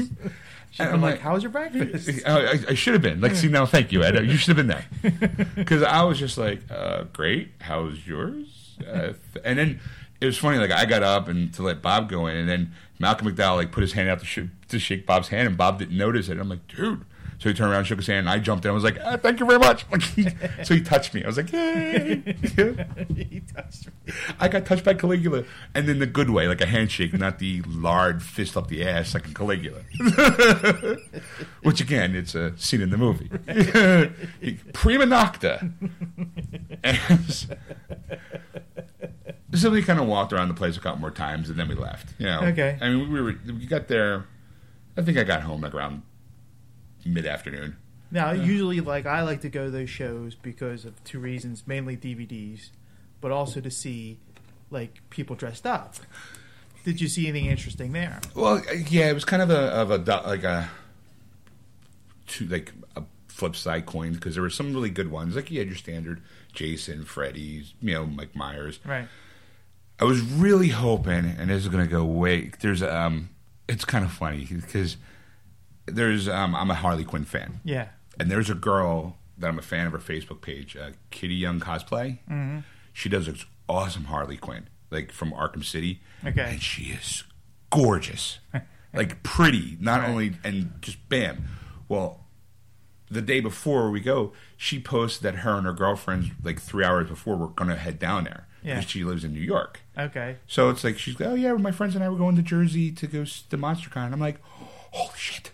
I like I'm like if I see her, I'm gonna know who she is because and I knew she was gonna be cosplaying as Lily from The Bride of Chucky. Oh, okay. You know, blonde hair, Yeah. got eyes and stuff like that. And I'm like, all I gotta do is look out for her, and I can go, you're Kitty Young. I love you. I'm a fan of your face. Can I get a picture? Because I just wanted a picture with her. Right. Like to me, like that I'd be more jazzed about that than Malcolm McDowell. Yeah. Like hottie, Mac, I, movie icon, sexy chick. I mean, granted, I wouldn't be anything like, "Hey, what are you doing there?" It'd just be like, "Oh my god!" Like it's like like a low level celebrity Right. sighting because was like, "I'm a fan of your Facebook page. You have no idea who I am, and I know everything about you." Like, I'm a not, like Oh, Facebook stalker. kind of because I've seen her because her picture for the cosplay is for the the Harley Quinn is like all over the place on the internet. Yeah. that's how hot and good it is. Yeah. I was kind of hoping to see her, and I didn't. I was like, boom, boom, boom, boom, boom, because I, you know, like uh, for the Comic Con, I did get to see Ivy Doomkitty and a couple other like semi quasi famous cosplayers. Right. You know, so seeing Ivy was kind of nice because I was like, "Oh, Ivy, I love you." you know, and she was sweet, at sweetheart. Yeah. I was kind of hoping that maybe this chick, even though she's just wandering around having a good time, she, I'm like, it's one of these things like, "Please be cool, please be cool, please be cool." I know I'm wearing a guy, you know, like I'm a serial killer. Like, yeah, I put the lotion in the basket on the first date. You about a size 14? like, you, know, you want to help me put a sofa in my van? Would you? I have a dog named Precious. You might want to help come over see pet. you know? Please don't play that song. Fit again. That was creepy. Would you? I'm a big fan of your cosplay. Your Harley Quinn's awesome. so, but you know, like I said, unfortunately, and then the worst part about it is, oh, and there was also like the Batmobile was there, the old '60s Batman, Batman, right. And they also had a DeLorean, of course, Right. you know, like a because of the Back to the Future, Christopher Yeah. Lloyd, you know. And I saw like later she posted that she was, you know, in front of the DeLorean. I was like, son of a bitch. Like I, she either must have showed up after we left, or the place was packed, so I might have missed her. But it's hard to miss a hottie in a blonde wig and dead eyes. Yeah. you know, wearing like a short skirt and boots. I'm like, I'm in. Like, you know. but I mean, it's weird that we're talking about the cosplay stuff because what recently started not too long ago was the Heroes of Cosplay on Heroes the Sci-Fi. Channel. Yep. And I want to kind of touch peripheral on that because we did watch the show. Yes. And I feel like we would be doing us disservice because we are a geek oriented show. Yes. If we didn't talk about this pop slash geek culture show. Right. Um, and I didn't see it live. We recorded it to Yes. watch it, you know. The, the and then I, but I did see a lot of stuff on the internet. Right. A lot of cosplayers didn't really like the show. Really. Yes. Now let's go through the concept of the show. It's basically, I think, like four or five people. Well, it was like four people in this. I I think they got a revolving set of cast that they mentioned the beginning of the show. Two of them weren't on it. Uh, Jesse and Ricky. Uh, no, Rick. I'm sorry. Jesse was on it. Ricky wasn't on it. So it was, there was one character that wasn't totally in the show together altogether. She probably couldn't make it to it. They go to the Wizard World Portland, Oregon. Uh, Right, no. show for the contest. Now the people they picked were um, this nobody named Jesse. And I don't, I don't mean nobody as like an insult. Right. I just meant like he's not. Like this, I think this was his first attempt at it. Yeah, it was his first attempt. He's a prop maker. He he wanted to come as, and it's basically focused around this, um, the Comic Con of Portland, but a cosplaying uh, competition. Yes. Like You know. basically every week they're going to go to different uh, Cons. cons and do these competitions and based on their costumes if they're going to win or Right now, lose. or, and now right there is one of the things that the people of the cosplay community didn't like about the show. Right. is because there's so many people who do cosplaying that do it just for the love of doing it. Why aren't you focusing on that? Right. Like, why does it have to be a competition? Yeah. And I'm like, well, you know, let's face it, competition breeds drama. Yes. You know, and though sometimes I think that the people are like a lot of people figured that a lot of the drama was staged. But we'll get to that when we get into the show aspect part. Right. There's Jesse, new prop maker, new guy's first time out there. Then I, there's this duo of Holly and Jessica. okay. Now Holly is the one who kind of actually were both in it. Oh, Holly was just predominant because she did a lot of speaking for it. She did. She was in Comic Con for A Fan's Hope, which is a doc, great documentary to pick up if you've never been to San Diego Comic Con and you want to get a taste of it. This is a movie yeah, for by you to do. uh. Spurlock, the guy who did um, Third- Super Size Me and the 30 Day Show. Right. You know, and I loved, uh, and um, he did another one too about getting promotions for movies. The most like one billion dollar movie or something like that. Yeah, something like that. And I saw that, and it was really good too. so, um, so it, they were kind of like they were there because they now because of the popularity of that movie, they were able to kind of launch their almost like their own kind of business Yes. as far as special effects go. Right. You know, um, building characters like almost kind of like a mini Stan Winston or you know any other big name special effects house. Yes. It's like Skywalker, Right. You know, Exactly. so they were able to kind of so they wanted to get back into the cosplay world because to help promote their new their, their new business. Right. It's called Crab Crab Cat Industries. Yes. Then there was who else was there? Uh, there was um, Victoria Okay, Victoria. She goes by uh, Scruffy Scruffy Rebel. Scruffy Rebel. I'm a fan of her Facebook page. Okay. You know, I do. I am familiar with her. She does like a lot of Star Wars, Star Trek, like mostly sci-fi stuff. Right. She was yeah, she was predominantly in it because she went again. It's supposed to focus around this whole cosplay thing, Right. and she just wanted to do this character Lulu from Final Fantasy X, Yes. Exactly. and it was really intricate. And here's the part I didn't understand: she had like two weeks to do it right. before this. I'm like, why, why, why, why? But anyway, so then who else was there? There was also Becky. Becky. She was the girl who went as She was the girl who did the um, from Brave. It was uh, Meredith. okay. The character Meredith from Brave movie. Okay, now uh, let's let's just focus on Becky just for a little bit. Okay. I want to say she's cute, Yeah. average looking girl. Yeah. I mean, as far as average body type, in fact, I thought she was. Here's the thing, folks. She there's a scene where she wants to try to lose weight to look more like Merida Right. than because she has to fit into a corset, Yes. and she basically talks about body issues. Yeah. This was another thing that a lot of the cosplayers people kind of were pissed off at because this girl is not a big girl. No. No. She was not heavy in any aspect at all. I mean, there was no. I mean, she had some curves, but not like, not like Ivy Doomkitty. Ivy Doomkitty is a, a very curvaceous woman. yes. You know, thick. Some guys would call her. Right. this girl was no by nowhere near as thick. There's Right. there shouldn't be. I couldn't understand why she had body issues. Right. I mean, she wasn't really supermodel thin. No, You know, any she was like an average, good-looking girl. girl. Right. You know, but she had these body issues, and she also had a boyfriend. Yes. You know, so don't think that. Well, actually, it was a roommate, Lance. oh, that's right. Yeah, I forgot. Yeah, he. I, I joked saying he's permanently in the friend zone. Right. You know, boom, boom, boom, boom. But I mean, like I said, average girl, good looking enough to be able to like obviously get a boyfriend. It's not and okay, so she's geeky, but that's kind of posh now. Right. So I couldn't see her. She's running on a treadmill, going, "Oh, I got so fat," and Meredith's got a little bit badonka but she's thin in the waist, and it's like, come on, really? Right. Like I could see a lot of chubby girls out there watching the show, getting pissed off, going, "You got body issues." Well, the thing that got me with this one though is the fact is that it's an animated movie. You know, so Right. it's it digitally, you know, like It's not a real person. right? It's it's drawn that way. Like Right. you, it's like and for her body type, it's really impossible to recreate that in real life. Right, exactly. Like I don't like it's like people, girls who try to be like like Jessica Rabbit. Yeah. Je- Jessica Rabbit was a real person. She'd be falling over all the time. Right. Know, because those boobs are huge, outrageously huge. Skinny waist and Yeah. like with like wobbly legs. Yeah. I mean, you can get close to it, right. but it's okay. It's not.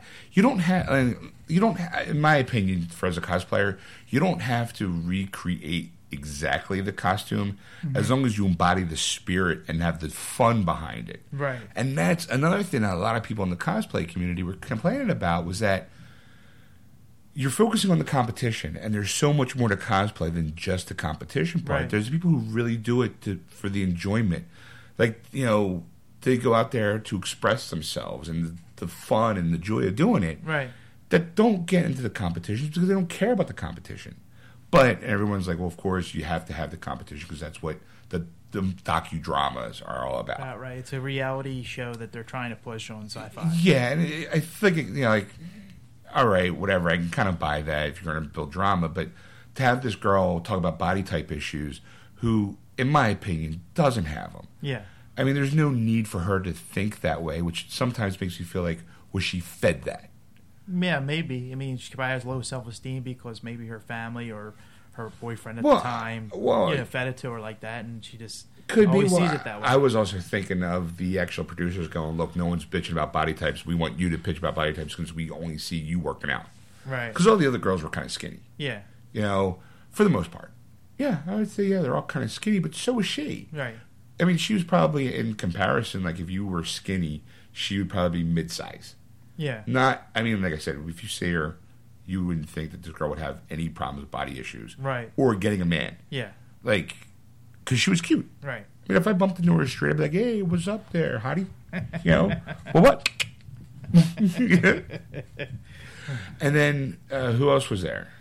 Um, well, that was really it for the characters, but Yaya Han was in it. Well, she's kind of like a character as Yes. well. I mean, Yaya Han. If I mean, if you don't know Yaya Han, then you don't know any cosplayer. Right. I mean, you might know somebody who dresses up for Halloween, but Yaya Han. I mean, I knew about her for years because I mean, not her by her name, but by her picture. Well, that's the thing. I really didn't know her until she was a judge on uh, King of the Nerds. We used to do that show on our podcast. We used to talk about that. One of them was a cosplay episode, Right. And she was one of the judges. So I was like, Uh, but I- after that, I'm like, oh, okay. Like I didn't know who she was, and then it was like, then I got looking at pictures of her, and she does a lot of great different. Like she does a great uh, Baroness from GI Joe, and uh, I personally like the the. Chun Uh, Li from Street Fighter. my personal favorite one is the. I think it's uh, Selena, Selena from, I think Tekken. Okay, I think, or it might be the chick from Soul Calibur with the blade, the the whip blade. oh okay, I always forget her name. Yeah. But she, okay, with Yaya, she's got huge fake boobs. right, I mean, she's. I don't let's just put it out there. she's. I'm going to say part of her popularity is not only because she does great cosplay, but any chance she can get to show that cleavage off, she, She takes does, advantage. right. And and I'm perfectly okay with that. Like, you look, you make and and for her, it's her living. right. She does say she pays her mortgage off the money she makes from cosplay. Because she is so famous as a cosplayer, it's able to pay her mortgage because she char- she has her own booth where she sells her eight x ten glossies or posters. Right.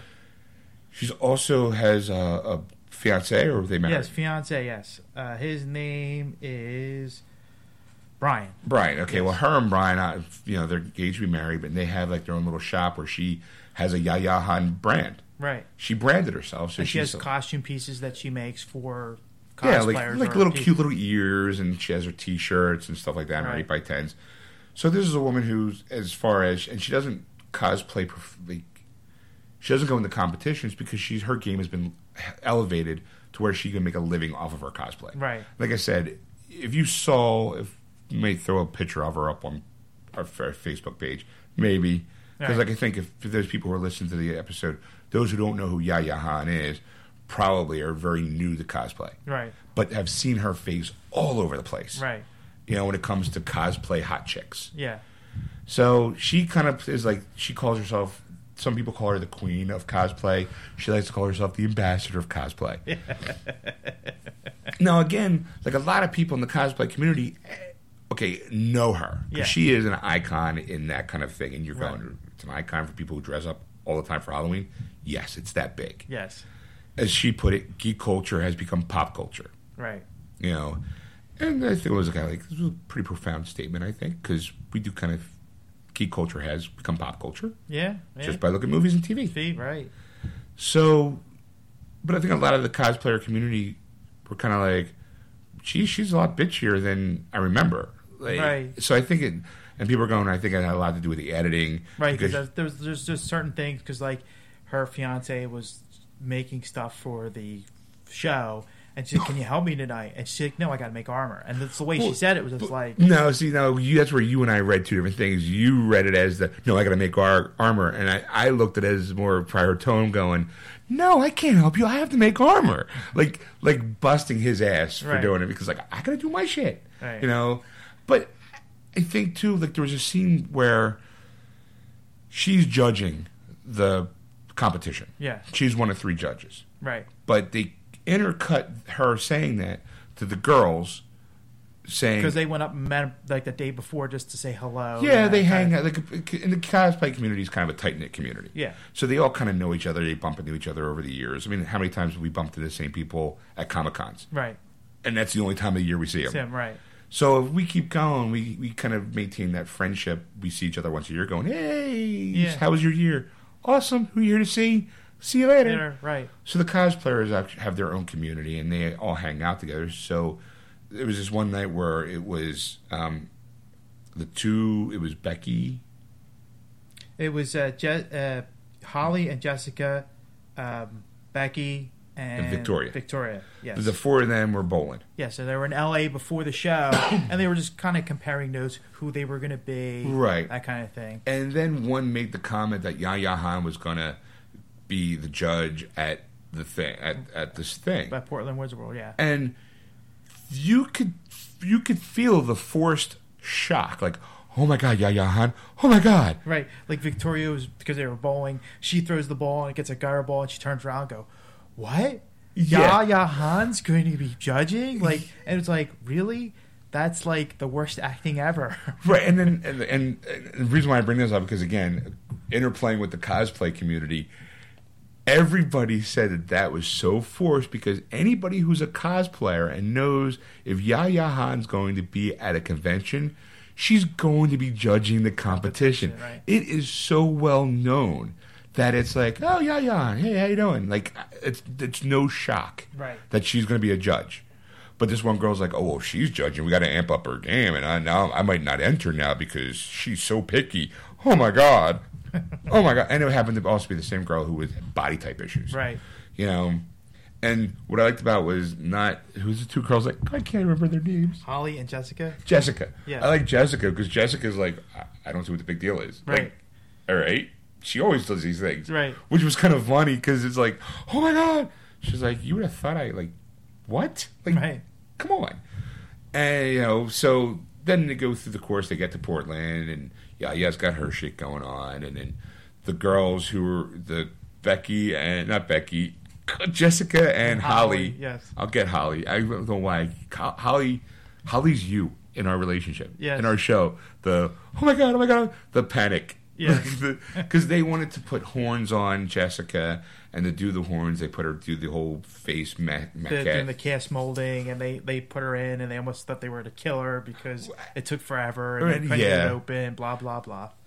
you know, and it, it did that kind of for like a couple of stage jokes, like Yeah. oh, we didn't have to call nine one one again. Wah wah wah wah wah wah. Pink. You know. so the problem was is that that Holly was supposed to design horns, Mm-hmm. and apparently they couldn't get really done right. So they actually wound up buying, going to a store bought horns and modifying them. Yeah. Which you would have thought like Holly was so like insulted by that, Right. And Jessica's like, look, just freaking horns. Get over it. Right. Buy them, modify it. Let's get it done. I'm gonna be in the car. like, like and, and you see Holly buy them and then throw them in the car. Here's your horns. Like, like it was like she kind of handed off like a big pile of shit. Like, uh, you know, like ew, horns. Ew, we didn't make. So you know they, they get their costume kind of going, and they're going to be D and D characters, like their own D and D D&D characters. yes. You know, uh, Holly was a Drow elf, and Jessica was like this type of ranger Right. with horns and hooves and everything. And Becky was going to be Merida. Victoria was going to be um, Lulu from Lulu, Final Fantasy. and the only guy in the comp- in the competition or in the show, Jesse, he was going to be a vault, Vault dweller, Dweller from Fallout Three. right? Which anybody who's played Fallout Three basically is a stormtrooper with black armor, Yeah. kind of, and horns, kind of like in the back. Right. Badass looking character. I love that outfit. Right. It was. I thought it was impressive. It was really good. Yeah. And, you know, but here's the thing too. Another thing too. A lot of people are talking about. Apparently, the executive producer of the show said the reason why there's not more guys on the show is because there's not guy cos. There's not a lot of guy cosplayers. really. That infuriated the cosplay community because there's a lot more guys than women. Yeah. Like, and it was like, and also the guy said about sex appeal. Like, obviously, it was, it made you feel like the show was definitely going to be geared to, for you guys who have like boob fetishes or all those kind of fetishes you Right. might have to play, cosplay fetishes. This show's for you because we got a bunch of girls that are sexy and hot and they're going to wear freaky costumes. Right. Yeah, not really. I didn't really find, like, Yaya Han, I think she's pretty Right. not really my type of girl. Uh-huh. You know, I'm not a boob man. So if I was, I'd be all, all up in there. Right. Um, I thought Becky was cute, but like, none, none of them is going to me going, "Oh, I gotta watch a show just for them." Yeah. Like, I, I don't know what this guy was thinking. There's gonna be a bunch of like comic book guys going, "Oh, uh, uh, uh, oh yeah, yeah, uh, spank that Wookiee, spank that Wookiee, uh, you know." You guys hear the visual. I've seen the visual. It's gross.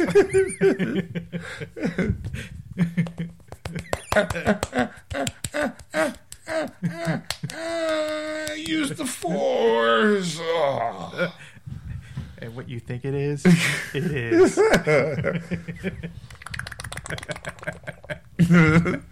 Anyway, I got millions of ways of digging that noise. so, so they did the competition. What I liked about this part, though, was that it didn't play out like standard, like, not all of them, like, Victoria didn't get her costume done on time. Right, As far as we know. She was she was doing the Final Fantasy. There was a lot of embroidering on her dress, Yes. and the embroidery machine that they had broke down. So her boyfriend, Gerardo, as close as I'm going to get to that. I, mean, the- the thing- I was waiting for you to go, Gerardo. Rico Suave. oh, he he he actually stayed behind in L.A. to finish the embroideries and then ship it to her. right. You know, and this is this is to me though. I want to really kind of focus on Victoria just a little bit. No, go right ahead. because she's a hot mess. Yes, right. She was. She, they started out with her and they're her and Gerardo, their their boyfriend and girlfriend. You know, and they they're going through this cloth uh, fabric store to find this dress or find the cl- uh, material for this dress. And she's like, "No, this isn't right, and that's right. Are you kidding me? What you trying to do ruin this?" And blah blah blah. And he's like, "I don't know what you're looking for. Like, I'm really like trying to pick something." But that is intercut right after she says how particular she's Miss Perfect. right, Her, she doesn't cosplay for fun. She cosplays to bring the reality of a character on screen to life. right, And I'm like, technically they are already are in life because they're filmed. yeah, Like it's, you're not taking cartoon characters and bringing them in life. You're, I I understand you want accuracy, but she made it sound like her and her boyfriend both that way. Right. And then cut to the boyfriend going, "Well, this should work. Why don't you just use this?" Yeah. Which shows that he doesn't have that standard that she does. And she's like, "What are you killing me? You're trying to ruin it." It's like, "Whoa, ease up, bitch. and then Let the Wookiee win." but she she's they're like, oh, it's a week and a half away for this competition, and she and and he's like, I don't think we'll get it done in time, and she's like, Yaya Han can make a costume in three days. Why can't we? Yeah. the two of us, it should be no problem. And he's like, I don't see it.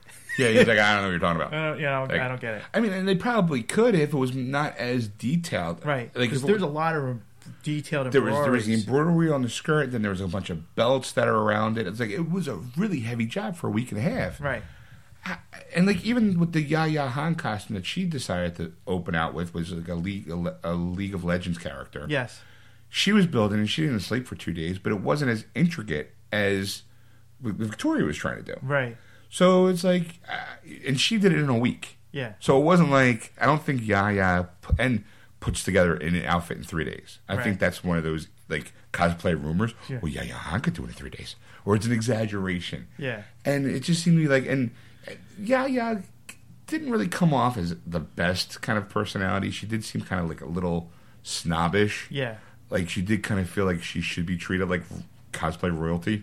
right. But you know what? That could just be creative editing. Right. But then, like I said, Victoria then goes to Portland by herself, and their boyfriend or fiance or whatever boyfriend, sorry, decides to stay and finish the embroidery and then ship to her overnight. Right. So that way she'd have it. So what she decide to do? She puts another costume on and she goes to the floor, checks it out. Uh-huh. But then she goes afterwards. She goes drinking. Yep, with Becky and Becky's roommate friend. Right. Right. Lance. Lance, the platonic man that lives in her life, but they're not sleeping together. Right. So, so now she's drinking all night, you know, and they're like, "Wow, she's having like drinks for both of us, like kind of thing." She, Right. And Portland's they're very friendly, and everybody's coming up giving them drinks. So she's just partying away, and it's just like I'd be more worried about finishing that costume, Yeah, getting get as much, much- done ten, the night before I get the, the exactly. But apparently she felt like it was okay to drink her ass off and get up early the next day. Yeah.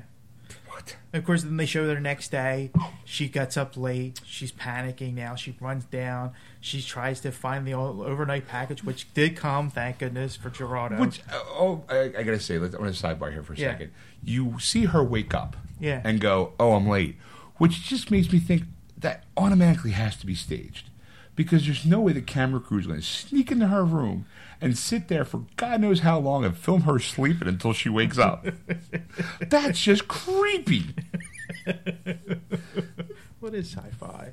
I don't care. I'm going to be like, okay, dudes, you know, she's asleep. Let's go sneak in. Just turn the cameras on. Shh. You know, like, quick, just put her on the tripod and we'll leave. Like, you know, Right. no, because there's a guy zooming, going, oh, oh, you know, it's like, come on, you know that stage. is- They probably knocked on the door because she was, she probably was late, Yeah. and she went, oh my god, I'm so late. Oh, that's right. Why don't we just get that on cam? Right. Lay down. Just lay down real quick. Yeah. Just a couple seconds, and you can run I'm gonna go action, and you can go, oh, I'm so late. yeah. You know. So of course she goes downstairs, gets gets the pieces, and then goes back upstairs to work on the costume. Now at this point, everybody's there. The costume costume starts. Well, yeah, well, they don't really give you a sense of time because she wakes up late, but it's still daytime. yeah. But then later with the cosplay, uh, with the cosplay competition, they cut to a night scene outside. Yeah. So I'm like, well, what, did she wake up at like four in the afternoon and the cosplay co- competition's at like five? Like, Right. or did she wake up at eleven o'clock in the afternoon and has been working straight through? Right. And I, I mean, I, I think with with all the embroideries, it's probably earlier. It was probably like eleven. Probably. Because like I said, it was very intricate, and she's sewing it all by, By hand. hand. You know, Yeah, which was a big, big mistake. And uh, like I know things. Yeah, because you're a big sewer. How many holes you got in that shirt right now? it's easier. I just have different sleeves, you know. I'm a sewer. Look at me. So, but it's like it's so she didn't even get to the, the competition. She completely didn't show up. and it's like you know, of course, Yaya Han. Like, of course, I think that again another forced thing. She's like, I didn't see.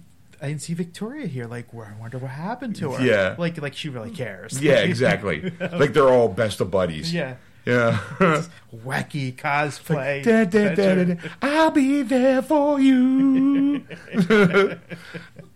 like I'm waiting for Yaya Han and Victoria to be like on opposite ends of doors, and they open up and they slam like Laverne and Shirley. oh.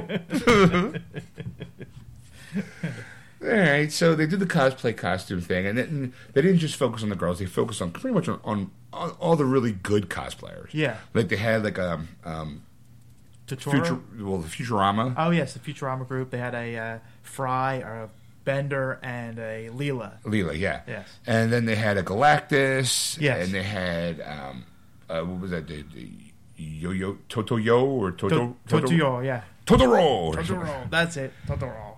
And uh, they're you know making comments, and then the judges was not only Yaya Han but the Green Ranger. What's What's his name? Jason Frank? Da- Jason David Frank. Yeah. And then Jesse Blaze Snider, who wrote Evil Eric. Yeah. Well, yeah. It's it's a comic book. Oh, Evil oh, Arnie. I'm sorry. Evil Yeah, yeah, Ernie. Evil Arnie. Sorry. Yeah, that's all right.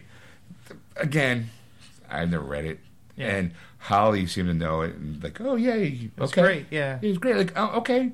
Yeah, I'm not big into comic book artists, so I probably wouldn't be able to spot one guy out. I mean, if you mentioned Jim Lee or George Perez or Stan Lee. Stan Lee, well, Stan, well, yeah, he was an artist. You know, yeah, but Stan Lee, you know what Stan Lee looks like. Yeah. I mean, I know what Jim Lee looks like because I've seen him a bunch of them. You Yeah. know, like I can see um, Joe Quesada, Dan DiDio. Like I've seen these guys from Right. seeing all the DC Marvel stuff. Right. So it's like I, I can know who those guys are. But this guy, I never saw. and I, like, Right. Unless you go, he wrote this, I'd be like, oh, I didn't read the comic book, so I don't know who he is. Yeah. I knew Todd McFarlane. Duh. Right. Like, so they're the judges, and they go through the whole rigmarole of here's this person, no, no, no, no, no, no, and now they have to do the judging. Now I know the girls who are doing the D and D characters, Holly's and Jessica. Yes. Look at me, I'm getting their names. Yeah. They do their little shtick, and then as they're trying to come out, Holly drops the microphone, which I guess they're allowed to do like audio or like do like a presentation to Right. show how well they do this.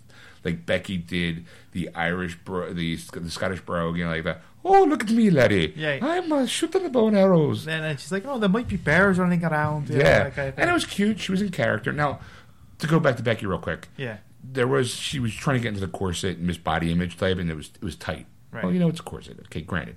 And it's like, oh, and I, I I'm starting to second get guess this idea because I'm so fat. Oh. and as she's going down, she, there's a little girl comes over, and again, it kind of felt like kind of forced because she was like she knew the girl was Belle. Right. And I was like, oh, there's my friend Belle. Like, okay, like was that like later in the day you saw her? We- Yeah. How like how long were you wearing this costume? Right. Before you, you know. So they had the girl and the little girl, and well, I want to be like you when I grow up to shoot bow and arrow, and Right. then, then cut to her going, you know, I guess I really should like as long as you've imbibe the person. This little girl really bought me, believe that was her, and it makes it all worth it Right. you know, it's like, oh, now I don't have body image issues because this little girl said, believe that was her. Right. Right. She was Meredith. Yeah. Yeah, like at Merida. Merida. Yeah, not Meredith. There's no th. But I'm just letting you know, it's a, you know, it's all right. it does Meredith, but all right. You want me to get the movie? It's right there. I no. I'll take your word for it because I know I'm wrong.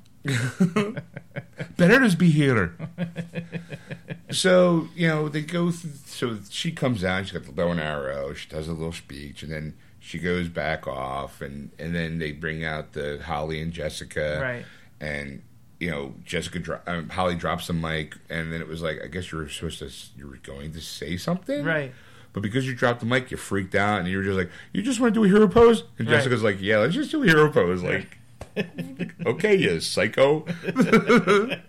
like I know you're my best friend, and I'm obviously the laid back one, and you're the ball of hot mess of like, what, huh, what? It's gonna be perfect. Oh my god, oh my god. so they go out and they do their like little like hero poses and Right. stuff, and they go back and they get like a little interview, and the, the comic book writer, what's his name? You got the notes. Uh, his name is Jesse Blake. Jesse Blaze, Steiner, yeah. Jesse Blaze Snyder. He's like, well, I love the outfit. I see the horns and the hooves. Where did how where you how'd you make all that stuff? And then Jessica was like, no, these are were store bought, and you know, Right. like, and we modified it. And you would have thought like, yeah, you like someone bitch slapped yeah, yeah, huh? And I was like, oh, Yeah. store bought. Oh, And then, you know, of course, she does the confessional. And she's like, she's like, you lose points for, for stuff Oh, like that. yeah, That's oh. like, wow, really? really? Yeah. come on. Like maybe in her eyes you do. Yeah. But like sometimes shit happens. Like, right. So then they um they get Jesse because poor Jesse was kind of like left to the side. The guy. Right. Like he didn't really focus on him. I guess because he doesn't have a pair of boobs. Right. Which kind of pissed me off. I was like, dude, you know what? He's got an interesting story because he's trying to start off his career as a as a prop maker. Right. And that's what he wants to do for his life. Yeah. Right. And and here it is. It's like let's let's let's throw some throw some love his way. Yeah. So he comes down, does he's got his little Gatling gun and moves. He's like, "Oh, you and you look badass. I like the, I Right. like that look." So you know, here they come time for the whole. Here's the awards. Right. Now, the honorable mention, that was the first one. Of course, Merida, who. Becky wins. Becky wins the honorable mention. Third place is Totoro. to the row, which is his. I, which, I mean, I guess it was kind of cool. It was like a big blob. Yeah. With like pointy ears that wiggled. Yeah. Which, but he, the thing looked like it was like seven feet tall though. So I mean, you get you get points for size. Yeah, while you're around that costume, you have to get something. yeah, yeah, you deserve something. So he got third. He got third prize. Yes. Now, the second prize was The Futurama group. right, and then then they had the Their group was the D and D, the uh, Holly and Jessica. yeah they won best group, Yes. which was kind of cool because and then of course Yaya was well. It was like one minute it was like oh my god it's a sin that you bought store stuff Yeah. but then because they won that she was like well, you know we also give points for originality because they're not you know they're not standard D and D characters Right, they create And their own, right. they create their own we, we we award points for originality I'm like make up your mind bitch Yeah. I mean, if I go in and buy my, if I wear my C-3PO outfit that I wore when I was five, you know, you're gonna be points for originality for being a fat 43 year old man wearing a kid's mask. Think of you escort out of the building. Exactly. That'd be kind of tight. Tight as hell. I'd be like, oh, hello, my my servos seem to be rusty. it's like C-3PO's junk showing. yeah, exactly. Oh, I see my cod pieces a little tight. you know, it's like it's not original at all. But alrighty, yeah, yeah, you're the boss. I'm sorry, you're the ambassador, Of course, the winner which I did not see coming. didn't see it coming either. Galactus, Yes. which beautiful costume. Yeah. I mean, he- the, the helmet was shiny and bright, and even his chin was looked like the comic book. it looked like, it was ripped right I out of the comic. But that, that's the guy's actual chin, though. That was the thing was amazing about it. It's like it's like somebody was sitting there going, putting his hand over his face. You know what? You got the chin of Galactus. You know what? I think I think you're right. You're like you're like man, who should I cosplay? And scratching his chin and go, looking in the mirror, going, my chin feels like Galactus's chin. Dude, honey, we got any car paint? 'Cause I got an idea. Like, yeah, because that's what he did for his uh, helmet. He painted because he's Yaya Han's like, oh, it's so shiny. He's like, yeah, it's auto paint. It's yes. like- and then what I what I really liked is the subtle touches. He was holding a world. yes, he's you know, a the globe, right? But off his shoulder was attached to him was a little kind of silver surfer that kind of like bounced around him, Right. Because it was just like hanging there. It was like an invisible line hanging off the side, and it was on the surfboard. Yeah. and it was like, wow, like I, you pointed it out. I'm like, I didn't even see that. That's Yeah, amazing. It, was that subtle little touch to kind of give the a mass size of Galactus because there's a silver surfer surfing right behind him, Right. surfing alongside. I'm like, that's genius. So he wins, which uh, to me, I'm like, okay, well, they weren't picking, they weren't just kind of going on those girls. Like, Right. It didn't seem to be like, okay, well, one of those one week it's going to be this person, next week's like. It didn't make it seem like these all girls were in com- competition with each other. right. It seemed to be like, well, let's just see what their lives are like. But it's like, eh. That's the thing, though. I mean, that's the thing. They they pick these women and Jesse's life for the show, Right. But like they're not winning the competitions. Which it's like okay, it's what kind of like all right, great. It's not showing that you know they're going to win every time, but the two the same fact is like. What's Galactus' story? Where did you know? Like, Right. Let's let's let's do a backstory on him. I mean, he won. Obviously, there'd be something interesting. Maybe it's his first time. Maybe he's done this for years. You know, who knows? And that's lot- like a lot of again going back to the cosplay community. A lot of them were like, "Well, I've been doing you know like what about this person? What about that person? How come this person? You know, what made these the producers pick these people? Right. And why did it have to be competition oriented when cosplay is for a lot of these people not a job? It's it's a hobby for them. Right. And some of the people who have hobbies are fucking badass. right. You know, like for example, Ivy Doomkitty. When I we mentioned uh, when I talked to her back at the Comic Con, Yeah. she's been doing it for maybe like not even a year. Yeah. Okay, that means she started just before we started our podcast. Right. Okay, and this girl is hitting hard, Yeah.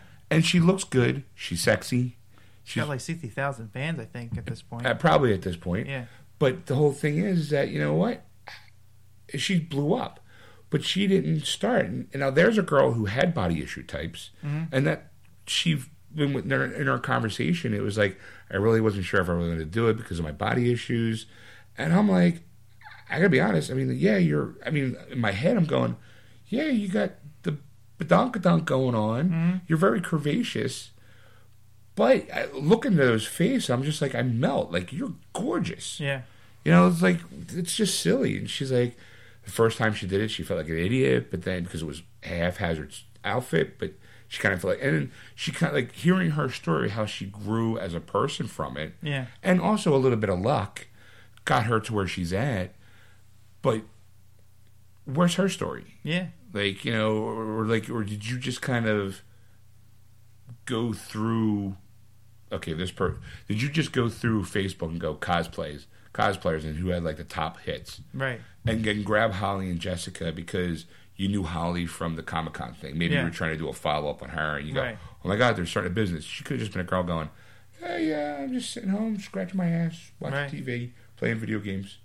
You know? You know, I mean, like I, I was thinking about this while, while we're talking. This was like, this is how I would have done the show if you know. if I was Oh. producer, you know, like, uh, Okay. I would have gone to the conventions themselves and followed these cosplayers and find the most interesting costumes, and then find out about them, like you know, and maybe do an interview with them. You know, and most like a documentary type mm-hmm. style, but it's like each one would be different. Then you would have your like Philadelphia Wizard World, New York, uh, Ohio, Chicago, and, so on. And you know what? Okay, ahead. What else you got? And then, and then, but that's that's basically it. So then you would you would just you know every week just focus on these people, and like people can go, you know what, I like this cosplayer. I can go now on Facebook because I know who they are and follow them, and they're in my city, so I'll be able to go to them and support them Or okay, at the at the convention. Sure, but now like let's take somebody like I'm going to use Ivy because she's great. Right? You know, um, she was in Philadelphia first time. Yeah. You know, she's usually she's usually a West Coast girl. Right. This is her first time in Philadelphia. Yeah. So here's a here's a great story. Why not like or follow her and her career? Right. I mean, you know, you could you could have a few that you follow around because you know you're going to see them at convention to convention because they're going to go to like a Yaya Han type who Right. goes to all these competitions. That's all she does. Like she goes to a lot. I mean, it was Yeah, she's thirty something or you yeah know, like- throughout the year, So- all around the world, which helps pay for her live, lifestyle. right. So I mean, like you're going to have a few of those that you can constantly interview through the series Sure. because then you can keep updating on what's going on in their lives. But then there's a few people that you can always do as filler kind of thing that are be interesting, like that Galactus guy. I mean, his costume's interesting. How'd you make it? Right. You or know, like, I- yeah, what's your story? What made you decide to collect this? Right. Like, why not get like a, a small group of people like that you, that go do the circuit, follow them, and do like let's say a 10, 10 hours Right. of TV show, for you know ten episodes, and then intermix their stories with the little ones. Right. Like there's this one girl in from Philadelphia, Sony. I think I want to say I think I'm always pronouncing her name wrong. I'm a fan of hers. Uh-huh. You know, she's always in Philadelphia. What's her story? Like, I mean, granted, she might not want to do it because she doesn't want the, the limelight and the fame because she just does it for fun. Right. But here's your chance to kind of your own little spotlight. Yeah, but the thing is, is that there's so many cosplayers at any given convention that you Yeah. could, you know, if somebody goes, you know what, I really don't want to be in this, Or what do you call and they it? go, okay, no, the next one. Or what about the guy we met that was dressed as the, the Jedi? Yeah, You know what? He was badass looking Wait, Mace Windu. Badass. and he also does a, a, a Morpheus. I would have loved this in the Morpheus. Yeah. Wait, dude, you do Morpheus? Go change real quick. Right. Because I would have loved to see it because the moment he said Morpheus, I went, yeah. Yeah, You just went, holy shit, that works. Right. Like to me, that's a good cosplayer when you find a character that you can embody because you do look like them. Right. But I also like the ones who take their own stance on stuff, where they kind of like maybe gender bend it a little bit. Where Yeah. a girl will take like Superman instead of being Supergirl, she'll be like Superboy or something. Right. Or the one guy we met that went with the Wonder Boy. Woman, yeah. You know. It's just like there's so many different things and so many different avenues. Now I do know on YouTube there was a channel that did talk to Ivy and did, but it was like two or three minutes to kind of like, hey, I'm a cosplayer, blah blah blah. Right. But it wasn't like let's follow you. It was like sit down, have an interview, get like two three minutes of video, and then post it on the internet. Right. You know, on YouTube. Yeah. And Sony, I think, was one of them too. And I, I watched hers and I watched Ivy's because I know those girls. Right. But like the Kitty Young girl who does the Arkham, I don't know if she does the circuit. Like I don't know if she does Comic Cons Right. or if she just does New York because she lives in New York. Yeah. You know. But I'm saying that would be like a local flavor, Right. Right, kind of thing. And you could, you know, if she's willing to do it, just to get like 15 minutes of fame, Yeah. you know, and she goes, oh, you know, I got 100,000 likes now on my Facebook page because, you know, I'm doing this cosplay. Maybe I'll turn this into a career. Maybe I'll get a booth and start signing autographs. Maybe. I mean, that's how that's pretty much what happened to Ivy. Yeah. You know, it was like one day, bam, she hits. Let's just try. And again, let's just try it out. And she's kind of making a small business. And she said that she uses the money that she makes to fund making another costume. Right. So she doesn't make. I don't think she makes a lot, but she makes enough to support her hobby, Right. her passion. You know, Yaya has turned her hobby into a her passion into a hobby and into a business. Yes. So maybe that's not what Ivy wants to do, but she can do that through the cosplaying. Right. I agree. I think it should have been done like that. And a lot of cosplayers were, felt that same way too. Believe it or not, it was Right. just like there's so many other more people out there, way more guys than this guy wants to think. Right. There's other women out there, and there's other people who do like groups, like to go. They go to children's hospitals. You know, like Right. like you're not focusing on The good. or or the lifestyle. Right. You're just focusing on the the competition. Right. You're going to focus on seven girls, five to seven girls every week, whether they're going to be there or not, because some of them weren't there. Yeah, like Riki, she wasn't on there, but Right. who knows? Maybe next week she will be, and Jesse won't be there because maybe they're going to Chicago. Right.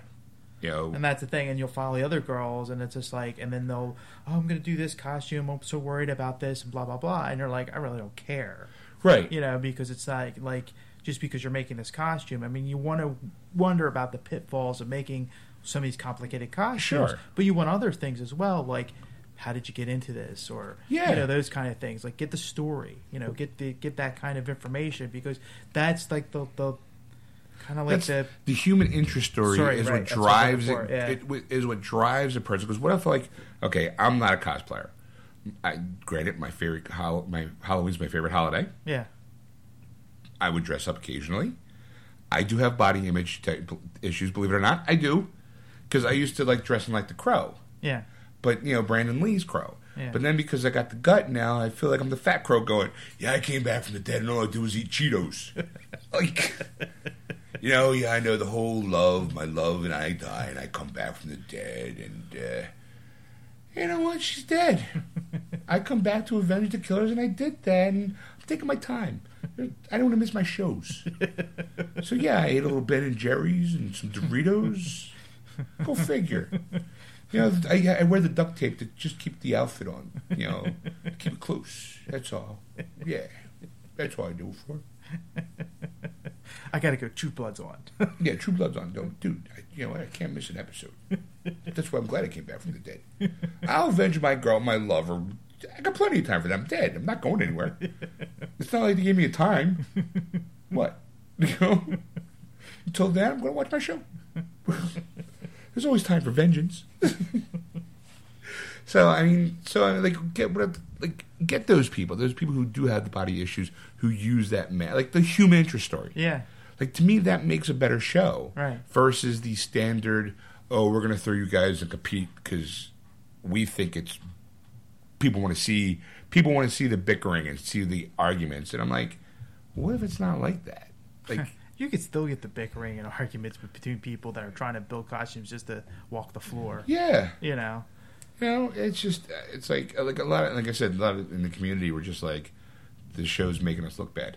Yeah. Like, and I'm like, that's a That's shame. a shame. Yeah. Well, that's the But way it is. Yeah, but now here's the question: Yeah. Are you going to still watch the show?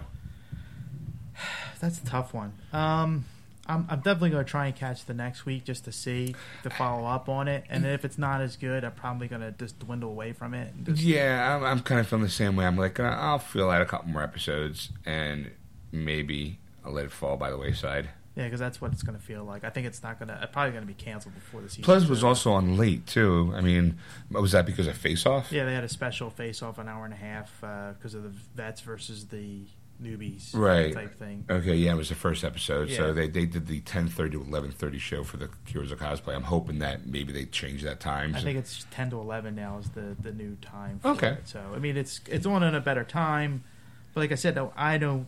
And for to me, time slots don't matter because I will DVR. it. Like I DVR Right. it tonight because it's on tonight when we're recording this, and I'll watch it in my own time. But it's just like if it's something not interesting, I'll probably not even DVR it Right. anymore. Just or you wait till I come over for movie night and go, let's watch that cosplay show again before we watch a movie. yeah, let's see how it is. And then, Yeah, uh, bitch and bitch, bitch and moan, bitch and moan. Yep, just like last week. yeah, nothing new, Yeah. nothing exciting.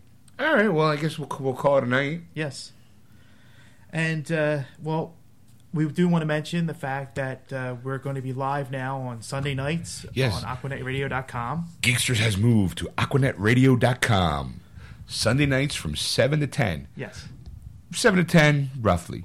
You know, It starts at 7, and we'll see how far it goes. yeah, we, we aim for 10 o'clock. We try to give you a three hour show with a couple music breaks in there. If might go two and a half hours, might go two, depending on what kind of t- content we feel like throwing at you. Right. But it will be live, so all our fuck ups are going to be there. Yes. So that's always fun. and then what we're going to do is for the people who can't listen to us live, we're going to take that live show and cut it in, break it into segmented podcasts. So that way you have time to listen on your own time and only get, like, maybe like an hour.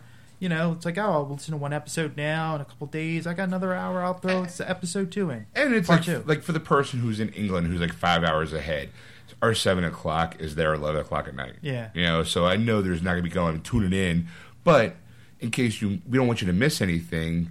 So that's why we're taking the podcast, we're taking the live show and breaking it into podcasts. Yes. So everyone wins. Yes. It's a win win situation for everybody, I hope. Yes, but, you can still catch us. You know, again, AquanetRadio.com. Yes. Don't forget the dot .com because it is an internet radio. AquanetRadio.com. Sunday nights, 7 to 10 Eastern Standard Time. Yes. Uh, replays whenever they feel like replaying it. Right. Because I do know that they throw us back in the loop at some point. Okay. But they also, you know, we also are going to take the podcast, break it down, and post it on our, our iTunes page, our Facebook page, Page. and our web Page, right. you know, so if you guys have any kind of questions you want to ask us, we will be taking live phone calls and stuff like that. Right. So gear up those comments. Yes, we'll be we'll be giving the phone number on the show live. So we don't have the phone number now if we would give it, but we don't have it. But we will have it live, and uh, definitely you can call in on our regular phone and, and let us know what you think. Yes, and then when you hear the podcast, you'll obviously hear the phone number. Right. So that way you can kind of like for next Sunday, you know, since we will be doing it consecutively every Sunday. Sunday, right? That's our new time slot. Ooh, sounds all professional. You can then call in, even if you are like in England, you can kind of be like, oh, it's midnight. I'm going to call in and watch these guys. Hello, pip pip cheerio. You guys suck. Click. you got up, you stayed up late for that? Thanks. Thanks. Yeah. We got people, A, we got a fan. we got fan, we got people losing sleep for because of us. What, what? so, until next week. No, if you want to contact Sean and anything we ever talk about or want to ask him questions, you can contact Sean at wordswithgeeks.com. Or you can contact Ed at ed at wordswithgeeks.com. Or you can always go to our Facebook page, Geeksters, and like us. And you can also add AquanetRadio.com on their Facebook page and like them too as well. Yes. And let them know what do you think of us. And on that note. That's all, folks.